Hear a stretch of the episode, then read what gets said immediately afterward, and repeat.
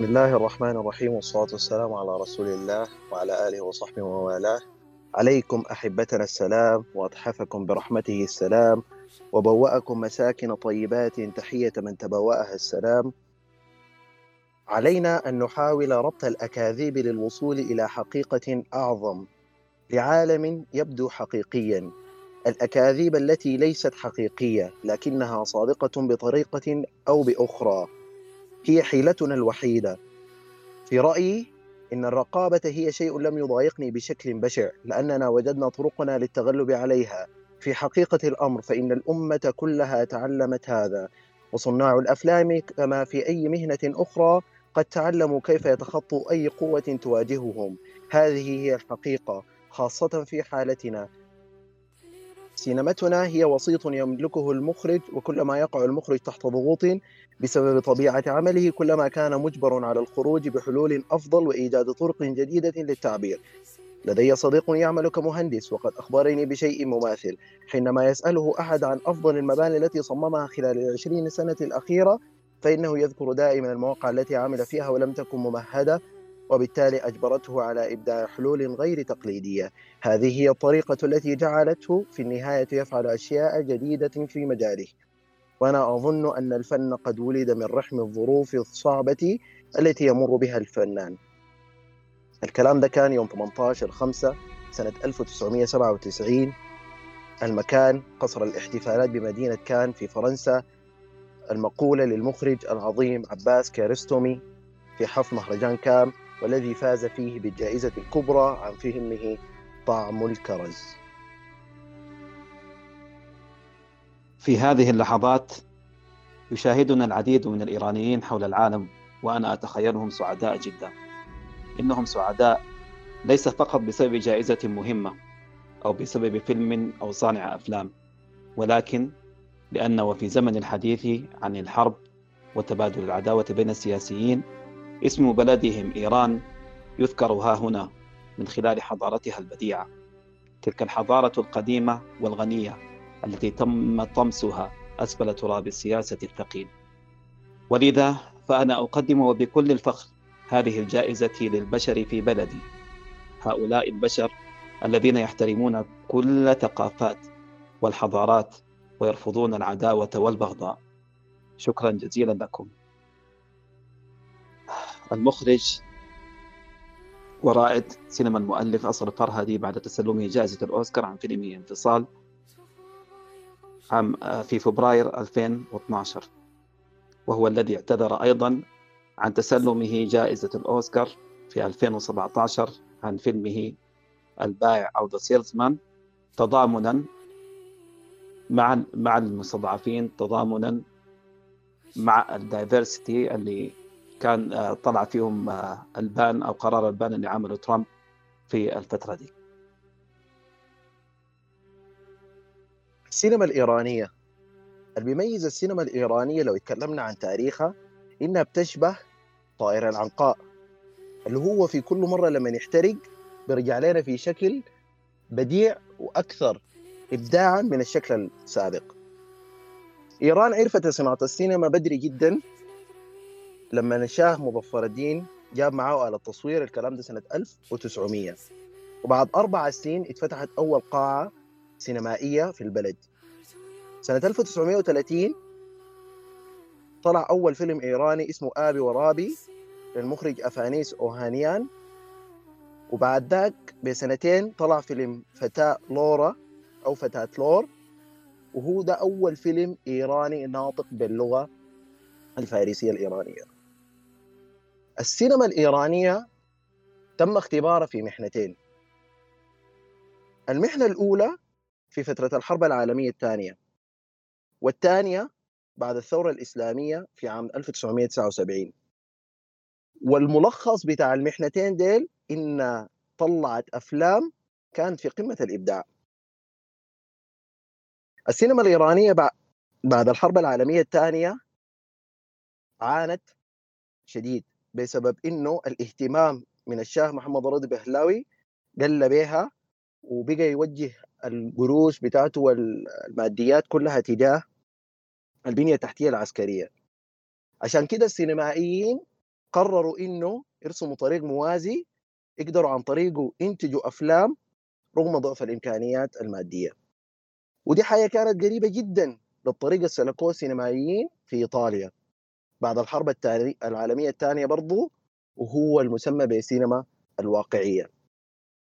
السينما الإيرانية في أول أيام لها كانت نسخة لحكايات هوليوود من ناحية وللسينما الهندية من ناحية ثانية. خصوصا إنه رغبة الحكام في الزمن ده كانت دار تظهر إيران كدولة أقرب ما تكون للغرب من الحضارات الموجودة حولها ودي كانت حاجة سيئة جدا لأنه الصورة اللي كانت بتعكسها الأفلام منافية للواقع بشكل غريب. السينما الإيرانية ابدا ما توقفت عن العطاء وما مرقت من الطريق اللي رسمته. في ستينيات القرن الماضي مرقت بعملين كانوا أميز ما يكون.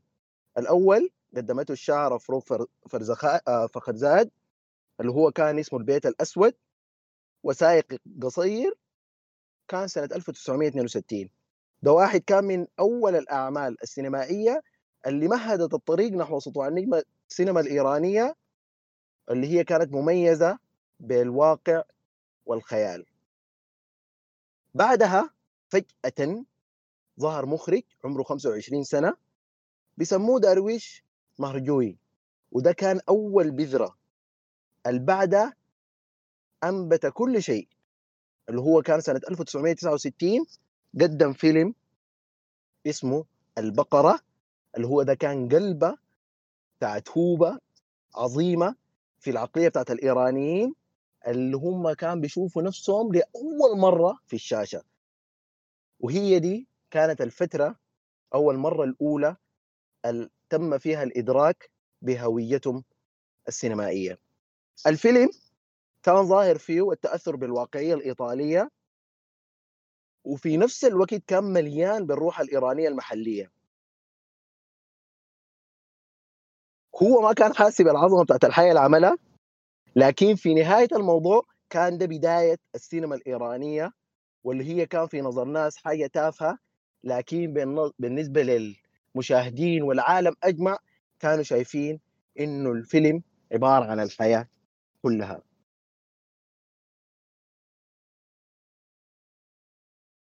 التصوير طبعا كان في قرية حقيقية واعتمد على القرية كممثلين أهالي القرية كممثلين أدوار مساعدة وغرق في التفاصيل المحلية واعتمد على الموسيقى الفارسية وإلى آخره من الحاجات اللي كانت بتعبر عن الهوية الحقيقية للسينما الإيرانية. حتى قعدوا ثلاثة شهور في القرية حتى بدوا يصوروا الفيلم في الفترة دي. كان فيلم عظيم كرم بجائزة خاصة في مهرجان برلين. كتحية لسينما مختلفة بدأت تحبي في خطوات الأولى. وللأسف كان في فترة منع إنه يتعرض في إيران بسبب تأثيره على الصورة الخارجية لإيران زي ما بقولوا. لكن الحاجة دي ما منعت إنه يتخلق جيل جديد من السينمائيين والمخرجين بيتعاملوا مع تفاصيل الحياة اليومية زي كأنها حكايات مدهشه لازم تتحكي وتتروي وتترسم وتتكتب شعر في شكل بتاع أفلام. وطبعا ما ننسى إنه واحد من الآباء الروحيين للسينما الإيرانية والكان امتداد للحاجة دي عليه رحمة الله عباس كيارستومي فبكده دي بتكون كانت المحنة الأولى اللي هو عانت منها السينما الإيرانية واللي هي كانت بعد الحرب العالمية الثانية وضعف الإمكانيات والموارد المادية بسبب تبعات الحرب العالمية الثانية والنفقة على البنية التحتية العسكرية وما وقفتهم إنه ينتهجوا نهج مغاير تماما للنهج اللي كان ماشي فيه السينما الإيرانية اللي هو كانت أشبه بهوليوود زي ما قلنا ومشابهة للسينما الهندية بجانب آخر وانها زي ما بقولوا بتاعت الناس البر... الناس البرجوازيين وعيال البرجواز لسينما بتعكس الهوية الإيرانية الحقيقية بتاعتهم وسينما تخلد في العالم ككل وتكون نبتة تبقى شجرة كبيرة تظلل كل العالم الموجود. دي المحنة الأولى وزي ما قلنا تحولت من محنة لمنحة عظيمة. وبعدها جات المحنة الثانية اللي هو في سنة 1979 ألا وهي الثورة الإسلامية في إيران. تغير كل حاجة 180 درجة بعد ما جت الثورة الإسلامية وانتصرت في إيران. بعد ما مجيء الشاه كان كل الناس متوقعين إنه بالتغيير اللي حيحصل إنه حيكون تغيير على مستوى جميع الأصعدة. اجتماعية وثقافية وتاريخية وحتى على مستوى يعني ظفر المجتمع الإيراني وإعادة تماسكه في عقد اجتماعي جديد بيخاطب وبيضم كل المهمشين وبيسمع لكلامهم. لكن زيه زي أي نظام شمولي. زيه زي السوفييت لما طلعوا زيه زي ماو تسي كونغ آه، آه، لما طلع في في في الصين خطابهم كان يتسم بالسطحية وبلوي اليد لما نتكلم عن تصورهم عن عن عن الفن والفن المفروض يكون كيف وبأي شكل يطلع. وده للأسف هو اللي حصل لما طلع الخميني بعد مدة طويلة طبعا ما كان طوال إنه كان عنده موقف جامد تجاه السينما. آه، انتظر حوالي خمس سنوات. في خلال الخمس سنوات دي أحرقت العديد من دور السينما. آه، أوقفت العديد من دور السينما. ما كان في أصلا موقف واضح من الأفلام اللي هي المفروض تتعرض والمفروض ما تتعرض. دخل مقص الرقيب عشان يحرق ويقطع كل حاجة. لما طلع الخميني بعد ذاك كان طلع برسالة بأنه المفروض إنه السينما زيه زي أي نوع من أنواع الفنون الأخرى بتمشي منظومة وفي نفس التيار والنسق تبع الثورة الإسلامية في إيران. بس كلام معمم ما في زول عارف اوله من اخره شنو. طلع بعد كده هي إن هي عبارة عن سلطة بتاعت رقابة فظيعة شديد آه خالص. وفي الوقت ده كان في كان في تخوف كثير من من الثورة الإسلامية على أساس إنه وضع السينما في إيران حاليا غير مناسب وما عندهم مشروع ثقافي وللأسف كل الأنظمة الشمولية دي لما تيجي يكون همها الأول والأخير إنها تخط يدها على السلطة وبعد ده تشوف مشاريعها سواء كانت ثقافية أو كانت اقتصادية أو كانت حتى سياسية تبع علاقات خارجية. شيئا فشيئا الحاجة بدأت ترجع لما إحنا بنتكلم عن تقريبا 1987 يعني بعد 10 سنوات من من من من ظهور الثورة الإسلامية. هنا آه، افترق صناع الأفلام الإيرانيين على على فرقتين. الفرقة الأولى اللي ذكرها حبيبنا كودو إحنا بنتكلم عن المخضرمين اللي هم الناس اللي كانوا أصلا متواجدين في الساحة السينمائية قبل وجود الثورة الإسلامية من أيام الشاه. على رأسهم طبعا في في الحقبة دي بنتكلم عن عن عباس خيارستمي بنتكلم عن بهرام بضاي بنتكلم عن عن درويش مارجوي وغيرهم. ده الخط الأول. مقابله طلعوا الجيل اللي هم أصلا آه، صنيعة آه، وبذرة الثورة الإسلامية. في دير إحنا لما حنذكرهم لازم نذكر اولا وأخيرا آه، محسن مخملبوف اللي كان عنده تقاطعات كبيرة خالص مع الناس دي كلهم. آه، وحنفصل فيها بعدين. ومعاهم كمان كان إبراهيم حاتمي كيا مجيد آه، مجيدي اللي ممثلينه بفيلم The Color of Paradise أبو الفضل الجليلي وبرضه حنتكلم عن بهمن قوبادي اللي هو في في فيلم ثاني واللي هو بيمثل تنويع وتلوين ثاني يا جماعة. لأنه السينما الإيرانية كانت بلون واحد وبشكل واحد في فترة الشاه. بعد إنه اتهدمت ودخلت تحت الرماد لما رجعت طلعت بعنقاء آه، أخضر وأكثر تلونا وأكثر انفتاحا على العالم مع كل آه، ظروف الرقابة والتحجير والنوتة الواحدة الناس طلعوا بشكل ثاني خالص.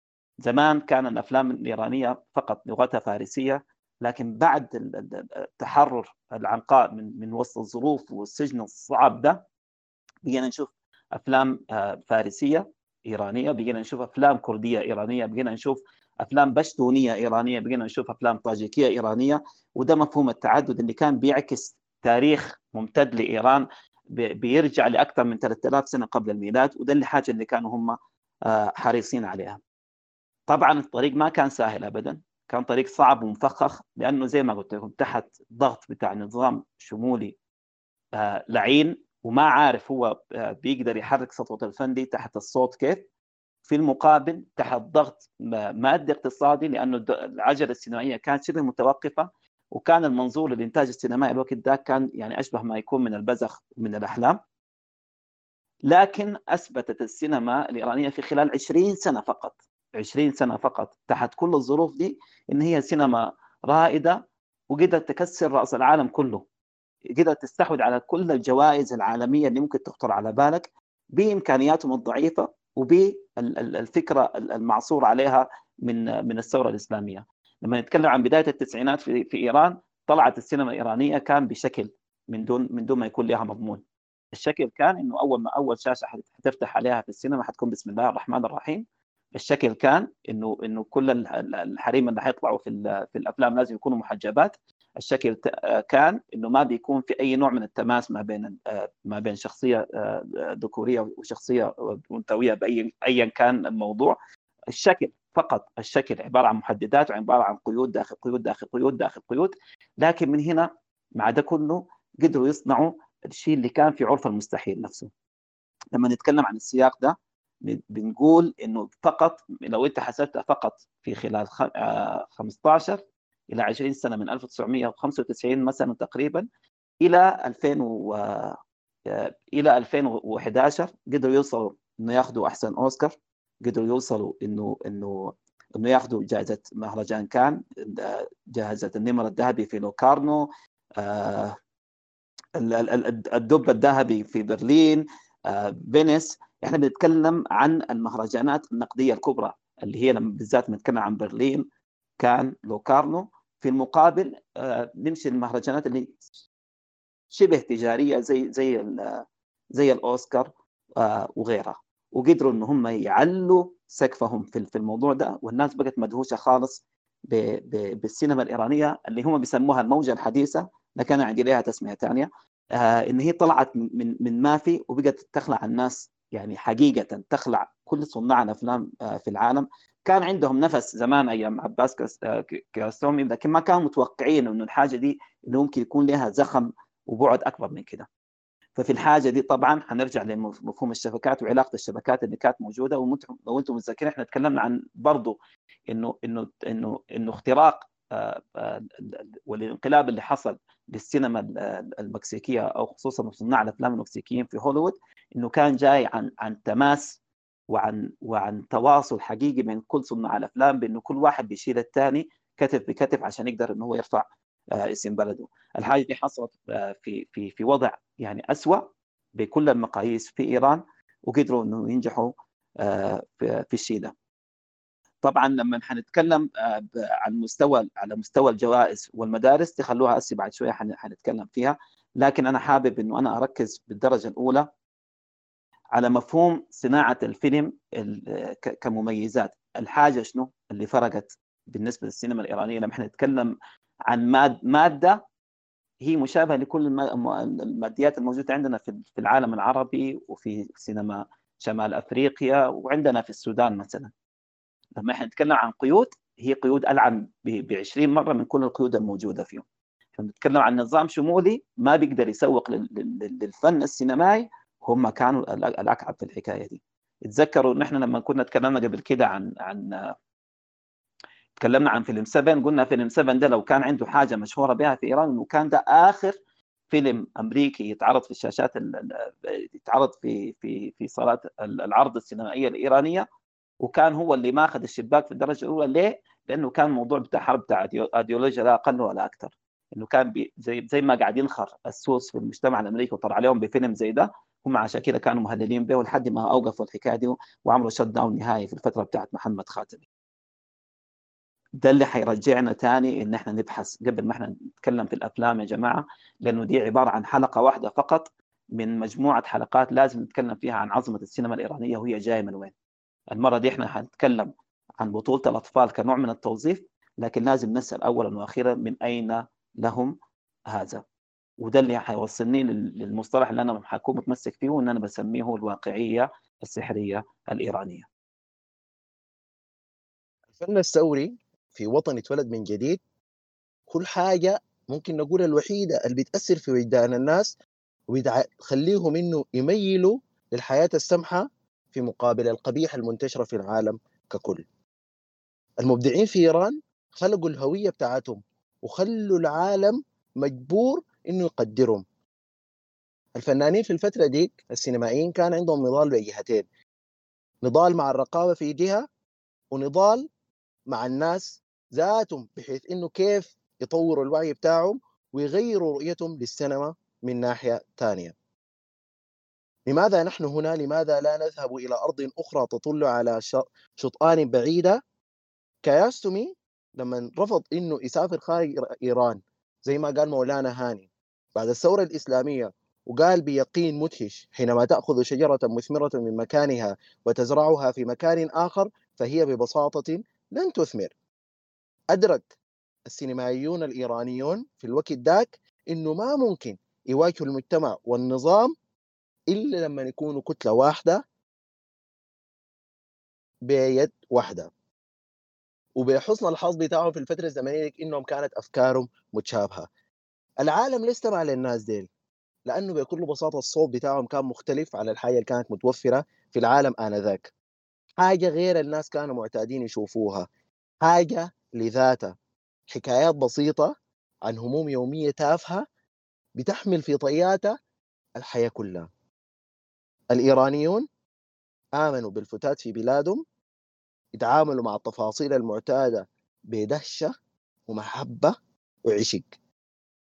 فبدت ذات معنى وروح مختلفة للرائين كلهم عبرت عن الإيرانيين عبرت عنهم براهم.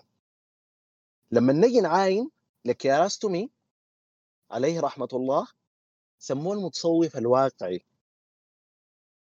في فترة قبل الثورة الإسلامية عمل له فيلم واحد طويل اسمه المسا... اسمه مسافر وأفلام قصيرة كثيرة واهمها كان الخبر والممر. هو كان أكثر مخرج.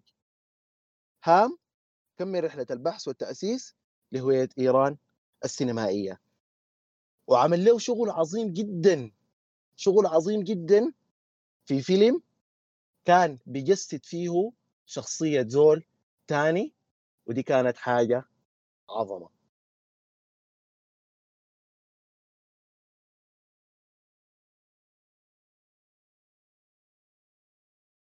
الفيلم الثاني اللي هو قدمه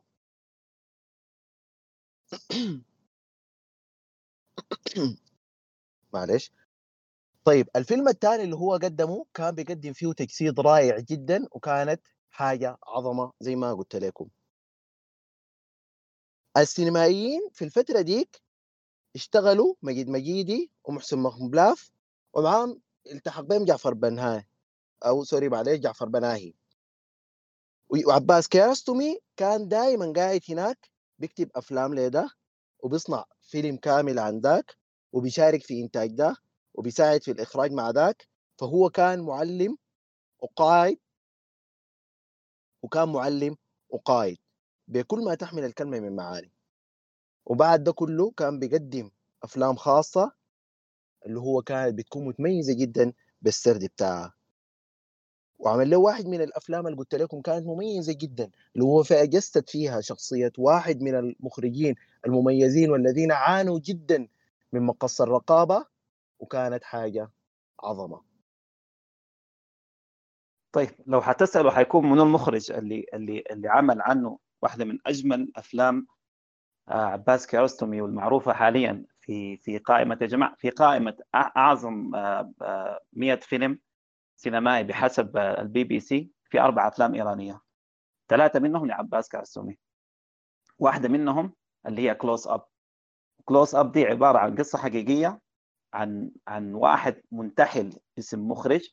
المخرج ده هو محسن مخملبوف إنه هو على أساس إنه هو كان عايز يتواصل عن طريق علاقة حب إنه هو بيحب واحدة عمل نفسه إنه هو نفسه المخرج محسن مخملبوف وحاول إنه هو عشان بس to hook up with her على أساس إنه يخليها ممثلة وإلى آخره. والحكاية دي طولت كثير إلى درجة إن هي وصلت المحاكم كقضية حقيقية.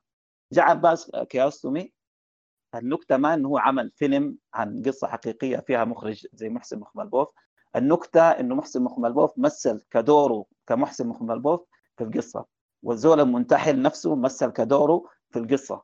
وحاول ان هم يحافظوا على المسافة الحقيقية الموجودة بين الاثنين ديل على أساس إنه هي بقدر ما هو إنه كان كان انتحال وكان إجرام على قدر ما الزول ده كان مبهور أصلا بشخصية محسن مخملبوف لأنه إحنا يحق لنا إن إحنا ننبهر بشخصية محسن مخملبوف الزول ده لما كان بدا كان بدأ آه، في كان بدأ كعنصر مقاوم ورافض للفترة بتاعت الشاه لدرجة إنه هو حصل إنه أطلق عليه النار في واحدة من المظاهرات وخش السجن لمده خمس سنين. في في ريعان صبايا. إحنا بنتكلم عن فترة هو هو كان عمره يمكن أقل من 20 سنة. في داخل السجن اتعرف على رموز هم اللي كانوا في الوقت ذاك بيبشروا بالثورة الإسلامية وقربها يعني. في الفترة ديك اللي هو قاعد فيها في السجن اتصل كثير بالفكرة الجديدة وبالآيديولوجي الجديدة اللي كان اللي كان بيناتهم. لحد ما اقتنع حقيقي إنه إنه إنه دي هو إنه إنه إنه الثورة الجاية دي هو الحل لكل مشاكل إيران اللي هو كان قاعد يحارب عشانها. و... وأيوة أيوه إنه هو في الوقت ذاك إنه قدر إنه هو يتشرب بأفكارهم ويبقى واحد منهم. وفعلا بمجرد ما الثورة الإسلامية نجحت كان السهم المعلى بالنسبة للنظر لموضوع السينما كان لمحسن مخملبوف. لكن انعكس السحر وانقلب السحر على الساحر لأنه بعد ستة شهور بس لقى إنه ده كان كله كلام فاضي وتعميمات. وإن هم عبارة عن نظام إجرامي شمولي يتحول فكرته إنه كله بيعتمد على وجود سلطة وتحتها حرس ثوري. ما عندهم أي إعادة منظور للثقافة ما عندهم أي إعادة منظور لإدماج طبقات المجتمع ما عندهم أي حاجة من الحاجات اللي هو كان قال عليها. في فترة الأولى كان عمل آه، أفلام بتتكلم بشكل يعني واضح وصارخ جدا ببديهيات وأدبيات الثورة الإسلامية. بالضبط زيه زي ساحات الفدا عندنا كان. لكن بعد ما أخذ الصدمة دي وقعت له بدأ يخفف من الحاجة دي على أساس إنه هو يرجع للسينما زي ومنظوره العالمي للفن وقضايا الإنسان زي ما هو متخيله. فعمل ثلاثية شعرية هي بتسمى الثلاثيه الشعريه لمحسن مخملبوف آه بعد ده لقى إنه الخطر عليه بقى كثير خالص. فاضطر هو زيه زي عباس لكن عباس كان بعد ما يعني قاس الامرين بأنه هو ما يطلع من بلده وطلع في 2005 محسن محمود اضطر أنه هو يطلع لأنه هو كان مطلوب وكان مطارد بجد قدر إنه يهرب آلاته السينمائية ومن هناك يمشي على أفغانستان في فترة تعتبر من أحرج الفترات بين الدولتين. آه، النظام الشمولي في مقابل ظهور شبح طالبان أيضا في في أفغانستان في الفترة دي. في الفترة ديك تحديدا مشى هو وأولاده طبعا اضطر انه هو يمشي لبلد غريبة خالص. ما فيها سينما تماما يعني الواحد يعني عباس الله يرحمه لما طلع طلع مشى على أوروبا. ده لما طلع ما قدر يطلع إلا على حتة زي زي أفغانستان وقرر من هناك انه هو يعمل يعمل سرديته السينمائية الجديدة. طول الوقت ده والعالم كله معمي عن اللي بيحصل في إيران زي ما هو معمي عن اللي بيحصل في أفغانستان بالذات بعد ظهور طالبان هناك. اللي حصل انه هو عمل فيلم هو هي الصدمة الأولى والأخيرة اللي سلطت الضوء بشكل كاسح على إيران بالذات على إيران وأفغانستان بالذات من وجهة نظر الغربيين أو خلينا نقول آه، قراء الثقافة الغربيين والمطلعين المهتمين بالسينما. كان عمل فيلم قندهار. صوروا في الصحراء ما بين الصحراء الإيرانية وما بين الصحراء الأفغانية على مدى ثلاث سنين. وكان تصويره في المنطقتين دي تصوير يعني غير مصرح لهم ما بين السلطتين بطبيعة الحال. لكن اتخلعوا الناس بالشيء اللي هم شافوه. العالم الغربي الوقت ذاك ما قبل حرب العراق ما بعد 11 سبتمبر إلى قبل حرب العراق اتخلع بحاجتين بس بالضبط. الحاجة الأولى كان آه، طالبان لما حاولت هي آه، تفجر التمثال بتاع بوزة. الحاجة الثانية كان فيلم قندهار اللي أخذ الجراند جوري آه، في في مهرجان كان في 2001 وترشح فيه محسن مخلوف عن عن أحسن عن أحسن مخرج. هنا الصورة المتخيلة عن مدرسة واحدة ما فيها أي تباينات وأي تلونات عن عن زي ما عن عن الاتجاه الجديد أو الحديث في السينما الإيرانية اختل تماما. لأنه هنا بقى إنه في تباين واسع جدا وفي طيف ملون بشكل لا يحصى. مع ده كله كلهم متفقين على السرد المغرق في الرمادية اللي ابدا هو ما سوداوي واللي ابدا هو ما ساذج واللي ابدا دائما بيبحث في في أعمق حتة في المشترك ما بين الإنسان سواء كان داخل إيران أو أي واحد كمشاهد عالمي ممكن يتأثر فيهم من خلال نفس الآلة من خلال آه، الجن بتاع مقص الرقابة من خلال الماديات البسيطة خالص اللي هو ممكن يعمل فيه سرد سينمائي جديد. محسن مخمل ما مشى لحاله طبعا. زي ما قلت لكم إنه كان مشى ومعه أولاده. أولاده كان هم تقريبا ثلاث بنات. واحدة منهم طلعت هي اللي هي سميرة مخملبوف اللي تعتبر هي أصغر آه، آه، سينمائية آه، إيرانية أو أو خلينا نقول شرق أوسطية بتترشح لجوائز في مهرجان كان وعمرها كان لسه لسه كان 17 سنة. كان برضو عنده من كان عنده أظن أخت بنته الثانية اللي هي أعتقد إن هي اسمها هناء وبرضه هناء دي فازت كانت تذكر ب Crystal Bear في في مهرجان برلين وكان أخذت برضه جائزة التحكيم الكبرى في مهرجان سان سباستيان آه، عن أول فيلم طويل لها. آه، سميرة مخملبوف ما وقفت آه، بعد بعد فيلم The Apple اللي هو اللي عمل لها الراو الكبير خالص في في في صغورها وفي لما نتكلم عن عن عن صناع أفلام يعني حدثي العمر حتكون في سمير مخبربوف معاها جعفر بناهي إذا في وقت بعدين ممكن نتكلم عنهم باستفاضة بعد ده الثاني بفيلمين آه وبرضه في الفيلمين دي نافست فيهم في المهرجانات الكبيرة وكان دائما كان كان محجوز لها طوالي على أساس إنه آه انه إنه سميرة بالذات إن هي تكون آه موجودة. آه بعد ده آه رجع آه محسن مخملبوف بيكمل في أفلامه بعد الثلاثية الشعرية اللي إحنا قلناها وبعد قندهار فيلم ورا فيلم ورا فيلم ودائما زي ما قلت لكم هو ما بين فينيس ما بين برلين وما بين كان في في في مهرجان الزور ده تقريبا أخذ أكثر من 50 جائزة على نطاق مهرجانات السينما حول العالم. آه، في الوقت ده آه، بعد ما آه، سمير مخبلوف بقت تقريبا في عقدها الثالث 27 28 سنة. هنا بنلقى إنه إنه الثائر اللي كان موجود في محسن مخبلوف لما كان عمره 17 سنة ما تغير ابدا لحد ما بقى عمره في في عقده في عقده السادس. كمل إنه هو لكن بدل ما يكون هو مكسوم موجود ومتوجه فقط في إيران إنه إنه كان قلبه زي ما كان على إيران كان قلبه على أفغانستان. فكان بيقوم بحملات آه، إنسانية خالص ودائما بيركز على على على على مشكلة الإنسان الأفغاني زي ما كان مشكلة الإنسان الإيراني.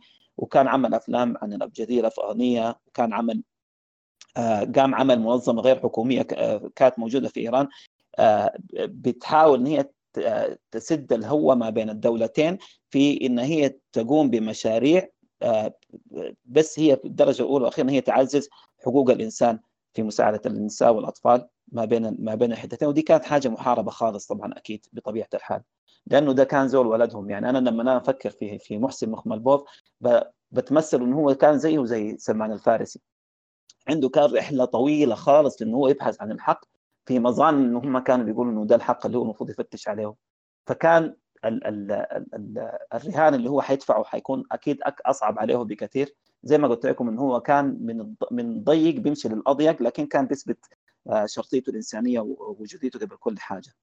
2009 اتحظر كل أفلام آه، محسن مخملبوف مع كل أولاده في في في إيران. إضافة إلى كل كتب اللي كتبها. إحنا نتكلم عن ما يقارب 40 فيلم آه، ما يقارب 40 آه، عفوا 30 كتاب. عملوا حظر. تخيلوا يا جماعة حظر على الاسم ذاته يخمل بوف. سواء كان هو كان بنته كان بنته الثانية أيا كان دين محظورين خالص. آه، هل اقتصر الشيء ده على الحكاية دي فقط؟ لا. إنه قبل تقريبا خمسة أو ستة سنين الحكومة الإيرانية ذاتها قامت شالت أكثر من 120 جائزة دولية 100 و20 جائزة دولية سينمائية لعائلة مخملبوف كلها شالوها من متحف السينما في إيران. والنكتة دي إنه ده كان برضو جزء كبير من الواقعية السحرية الإيرانية. نقطة أقرب وأكثر تفصيلا الأطفال. بنلاقي في أطفال كتار كتار كتار في السينما الإيرانية. ليه؟ هل زي ما مجيد مجيد بيقول العالم عندهم أصغر وأكثر صدق؟ ولا زي ما بقول كيراستومي عليه رحمة الله تعبيراتهم وهمومهم المستقلة أكثر إثارة للاهتمام أحيانا من شيء يقدمه مارلون براندو؟ السينما الإيرانية بتعرض التعارض الحاد بين الأطفال والكبار في فهمهم للواقع والنظر إليه بأعينهم. والناتج من الحاجات دي في الفهم والتأويل.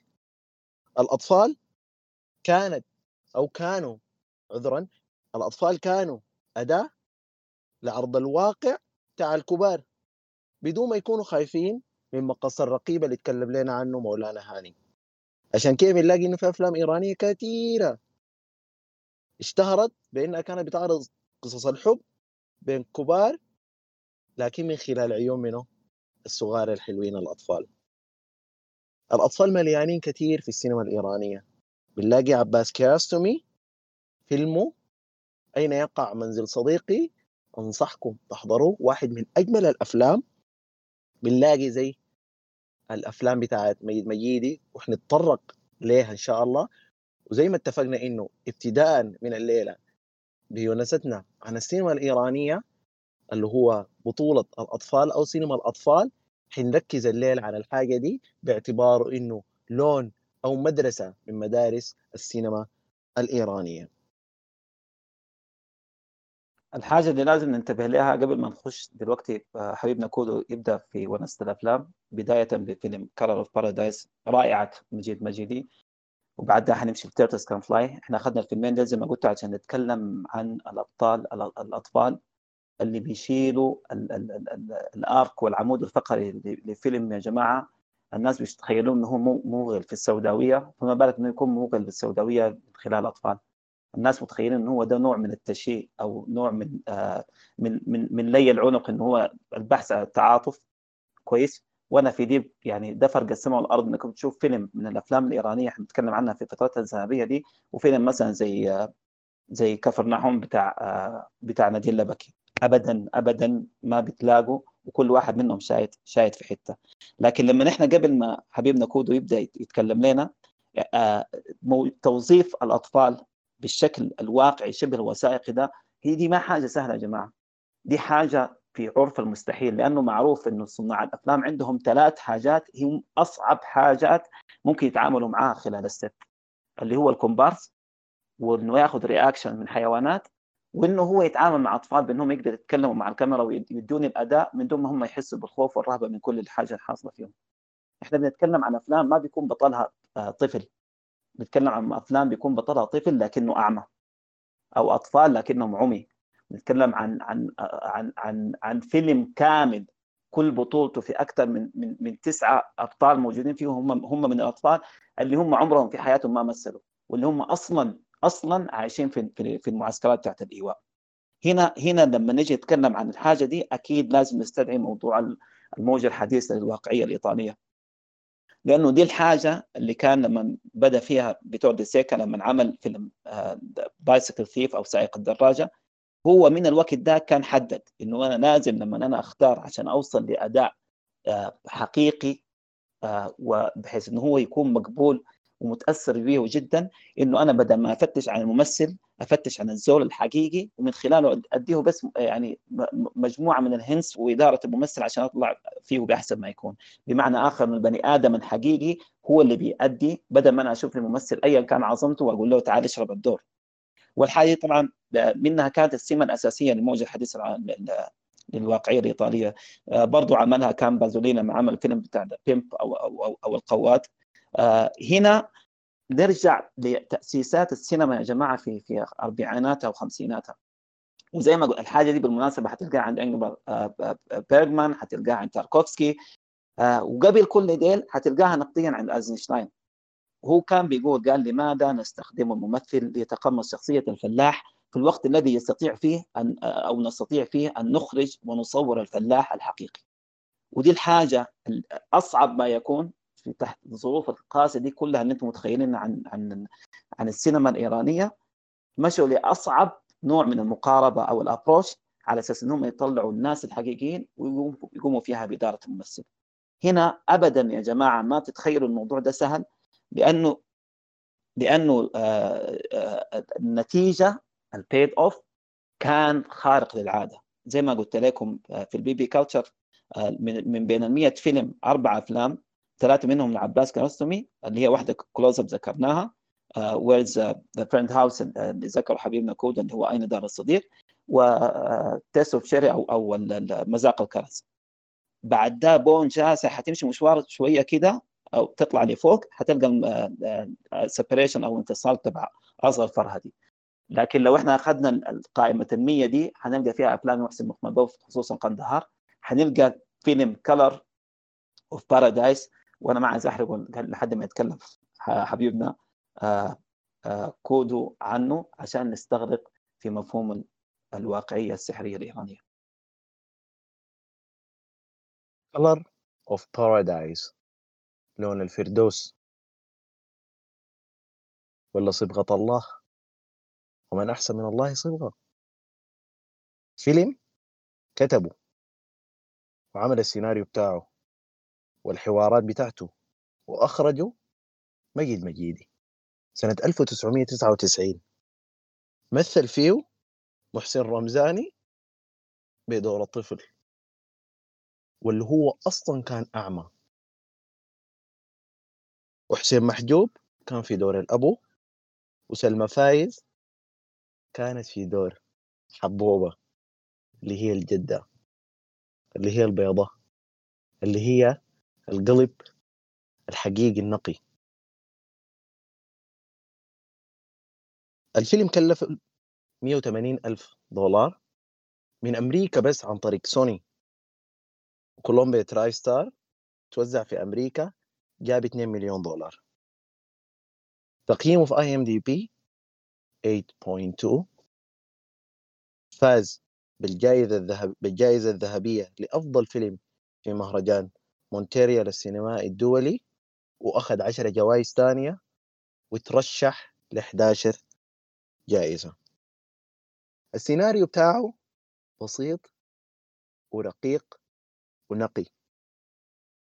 الأنامل أو أطراف الأصابعين كانت هي عيون الكفيف السيناريو خدم الممثلين وما حصل العكس.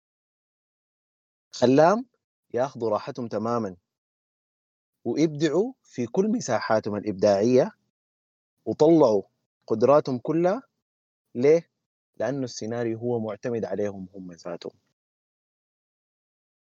لما نلقى إنه فيلم كتب السيناريو بتاعه والحوارات والإخراج كان بواسطة شخص واحد بنستاهل نشوف حاجة زي Color of Paradise بروعتها وبساطتها وجمالها وعفويتها وسعادتها أو حزنها التصوير فيه كان جميل بسيط زوايا مريحة للعين ألوان سمحة جذابة. بتخليك تركز. في مشاهد متأكد تماما أي زول حضر الفيلم لما نقولها حتجي كده في عيونه. زي مشهد تصوير الكتابة في المدرسة بتاعت المكفوفين. مشهد هم جارين في المزرعة بتاعتهم وفي الحقول. المشهد بتاع البحر لما جو واقعين. وكيف النهاية كانت في الساحل بتاع البحر أو في الحافة بتاعت البحر والرقدة والحضن. والشجرة اللي اتكى فيها. لو جينا تكلمنا عن الموسيقى والأصوات المستعملة في الفيلم بنلاقي إنه كان في تواصل عظيم جدا مع الطبيعة وأصوات الطبيعة. ودي واحدة في نظري الضعيف من أحسن الحاجات اللي كانت مميزة في الفيلم. ليه؟ لأنه بحسسنا زي ما مجيد دخلنا الفيلم بشاشة سوداء عشان يقول لنا لو سمحتوا أقفلوا عيونكم. حسوا بإنكم ما قادرين تشوفوا ما قادرين تعاينوا وأسمعوا ويسمعنا حوار بتاع أطفال في حاجات ما لاقيناها وتعيش معاهم اللحظة. الصوت في الفيلم عوض لنا الغياب بتاع حاسة البصر. برهافة السمع. والأصوات كانت زي الفضاء الواسع المبهر بتسمع بيجاي شقشقة العصافير وبيجاي خرير النهر. صوت الموية. وخشخشة الأوراق بتاعت الشجر. وصوت الرياح. وحتى لما يجي صوت الشين داك بتاع الحيوان المفترس نزيل الشؤم برضه بتحس بأحاسيس ومشاعر. يعني إحنا كمبصرين بنحتاج لموسيقى عشان تفخم لنا الإحساس. لكن الكفيف كفاية إنه يسمع أي حاجة ويحس بأحاسيس عظيمة ورائعة وبتظهر لنا في ملامح الوش الكم ذخيرة لنا. محمد ابتسامة ما بعدها جمال. تكشيرة ما بعدها حزن وملامح مليانة وجميلة وآسرة وعظيمة. الصوت بالنسبة لي كان واحد من أجمل الحاجات اللي استعملت في الفيلم. نمشي للتمثيل؟ والله العظيم يا جماعة. ما أعتقد إنه ممكن نختلف إنه الفيلم ده ما حقيقي. كأنه الزول ده بس شال الكاميرا كده وما زول شايفه وبيقى بصور في المشاهد. أداء حقيقي بكل ما تعمل كلمة حقيقي من معنى. كون إنه اختار طفل كفيف. دي براها كده حاجة إبداعية. ليه؟ لأنه هو الزول الوحيد. اللي حيقدر نقول لنا الأحاسيس بالدقة والأهم من كده بالواقعية الحقيقية شفناها في الفيلم. المشهد بتاع الحوار مع النجار ده كان أعظم مشهد أنا ممكن أكون شفته في سينما من السينمات. الدموع اللي نزلت دي مستحيل تكون دموع ما حقيقية. أي زول بيشوفها بيقول والله العظيم الدموع دي حقيقية.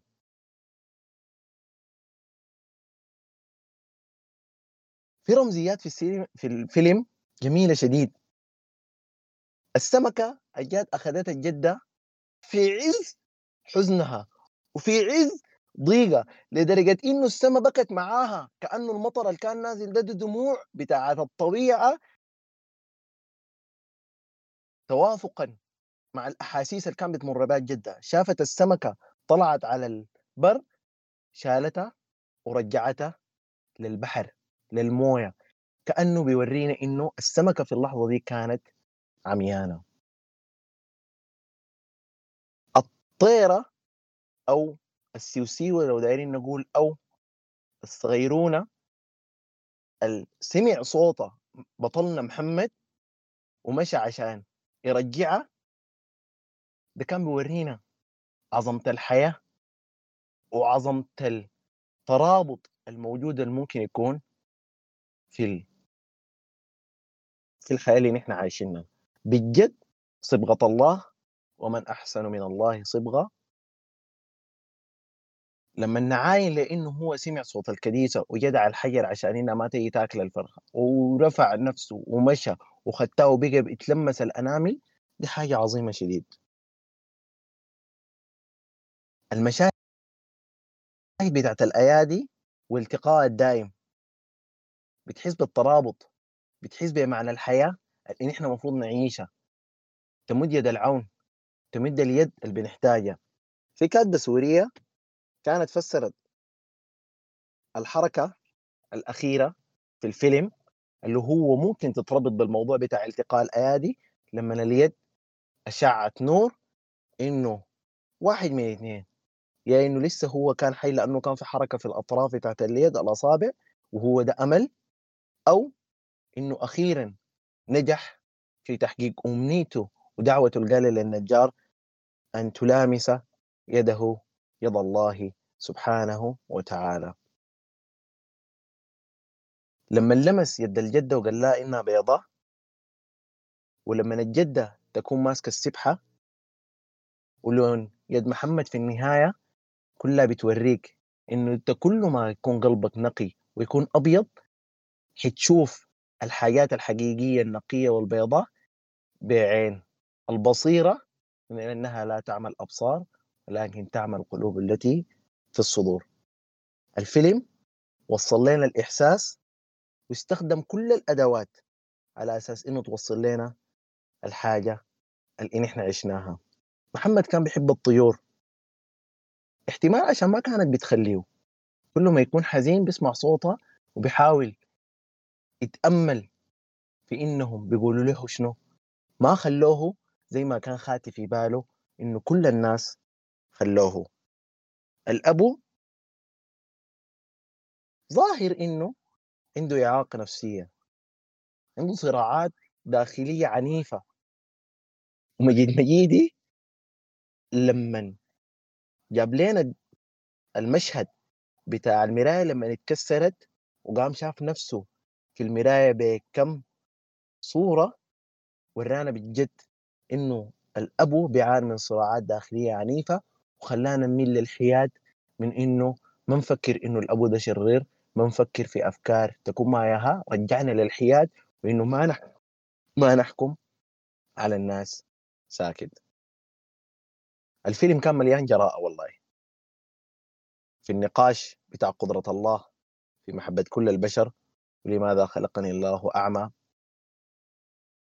والمشهد الأخير اللي هو بتاع الغرق كان مليان بشك ويقين وكان دعوة للخلاص الروحي بالنسبة للأبو من الإعاقة والصراعات الداخلية العنيفة كانت موجودة في داخله.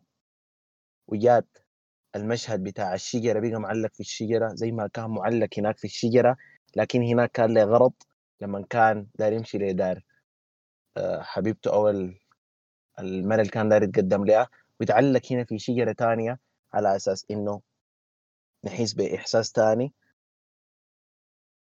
وبنلاقي إنه الأبو كيف يتغير في تفكيره وفي أفعاله من كلامه مع أمه بحيث إنه هو يشكر الله سبحانه وتعالى على شنو؟ وإنه ربنا ابتلاه ابتلاءات عظيمة.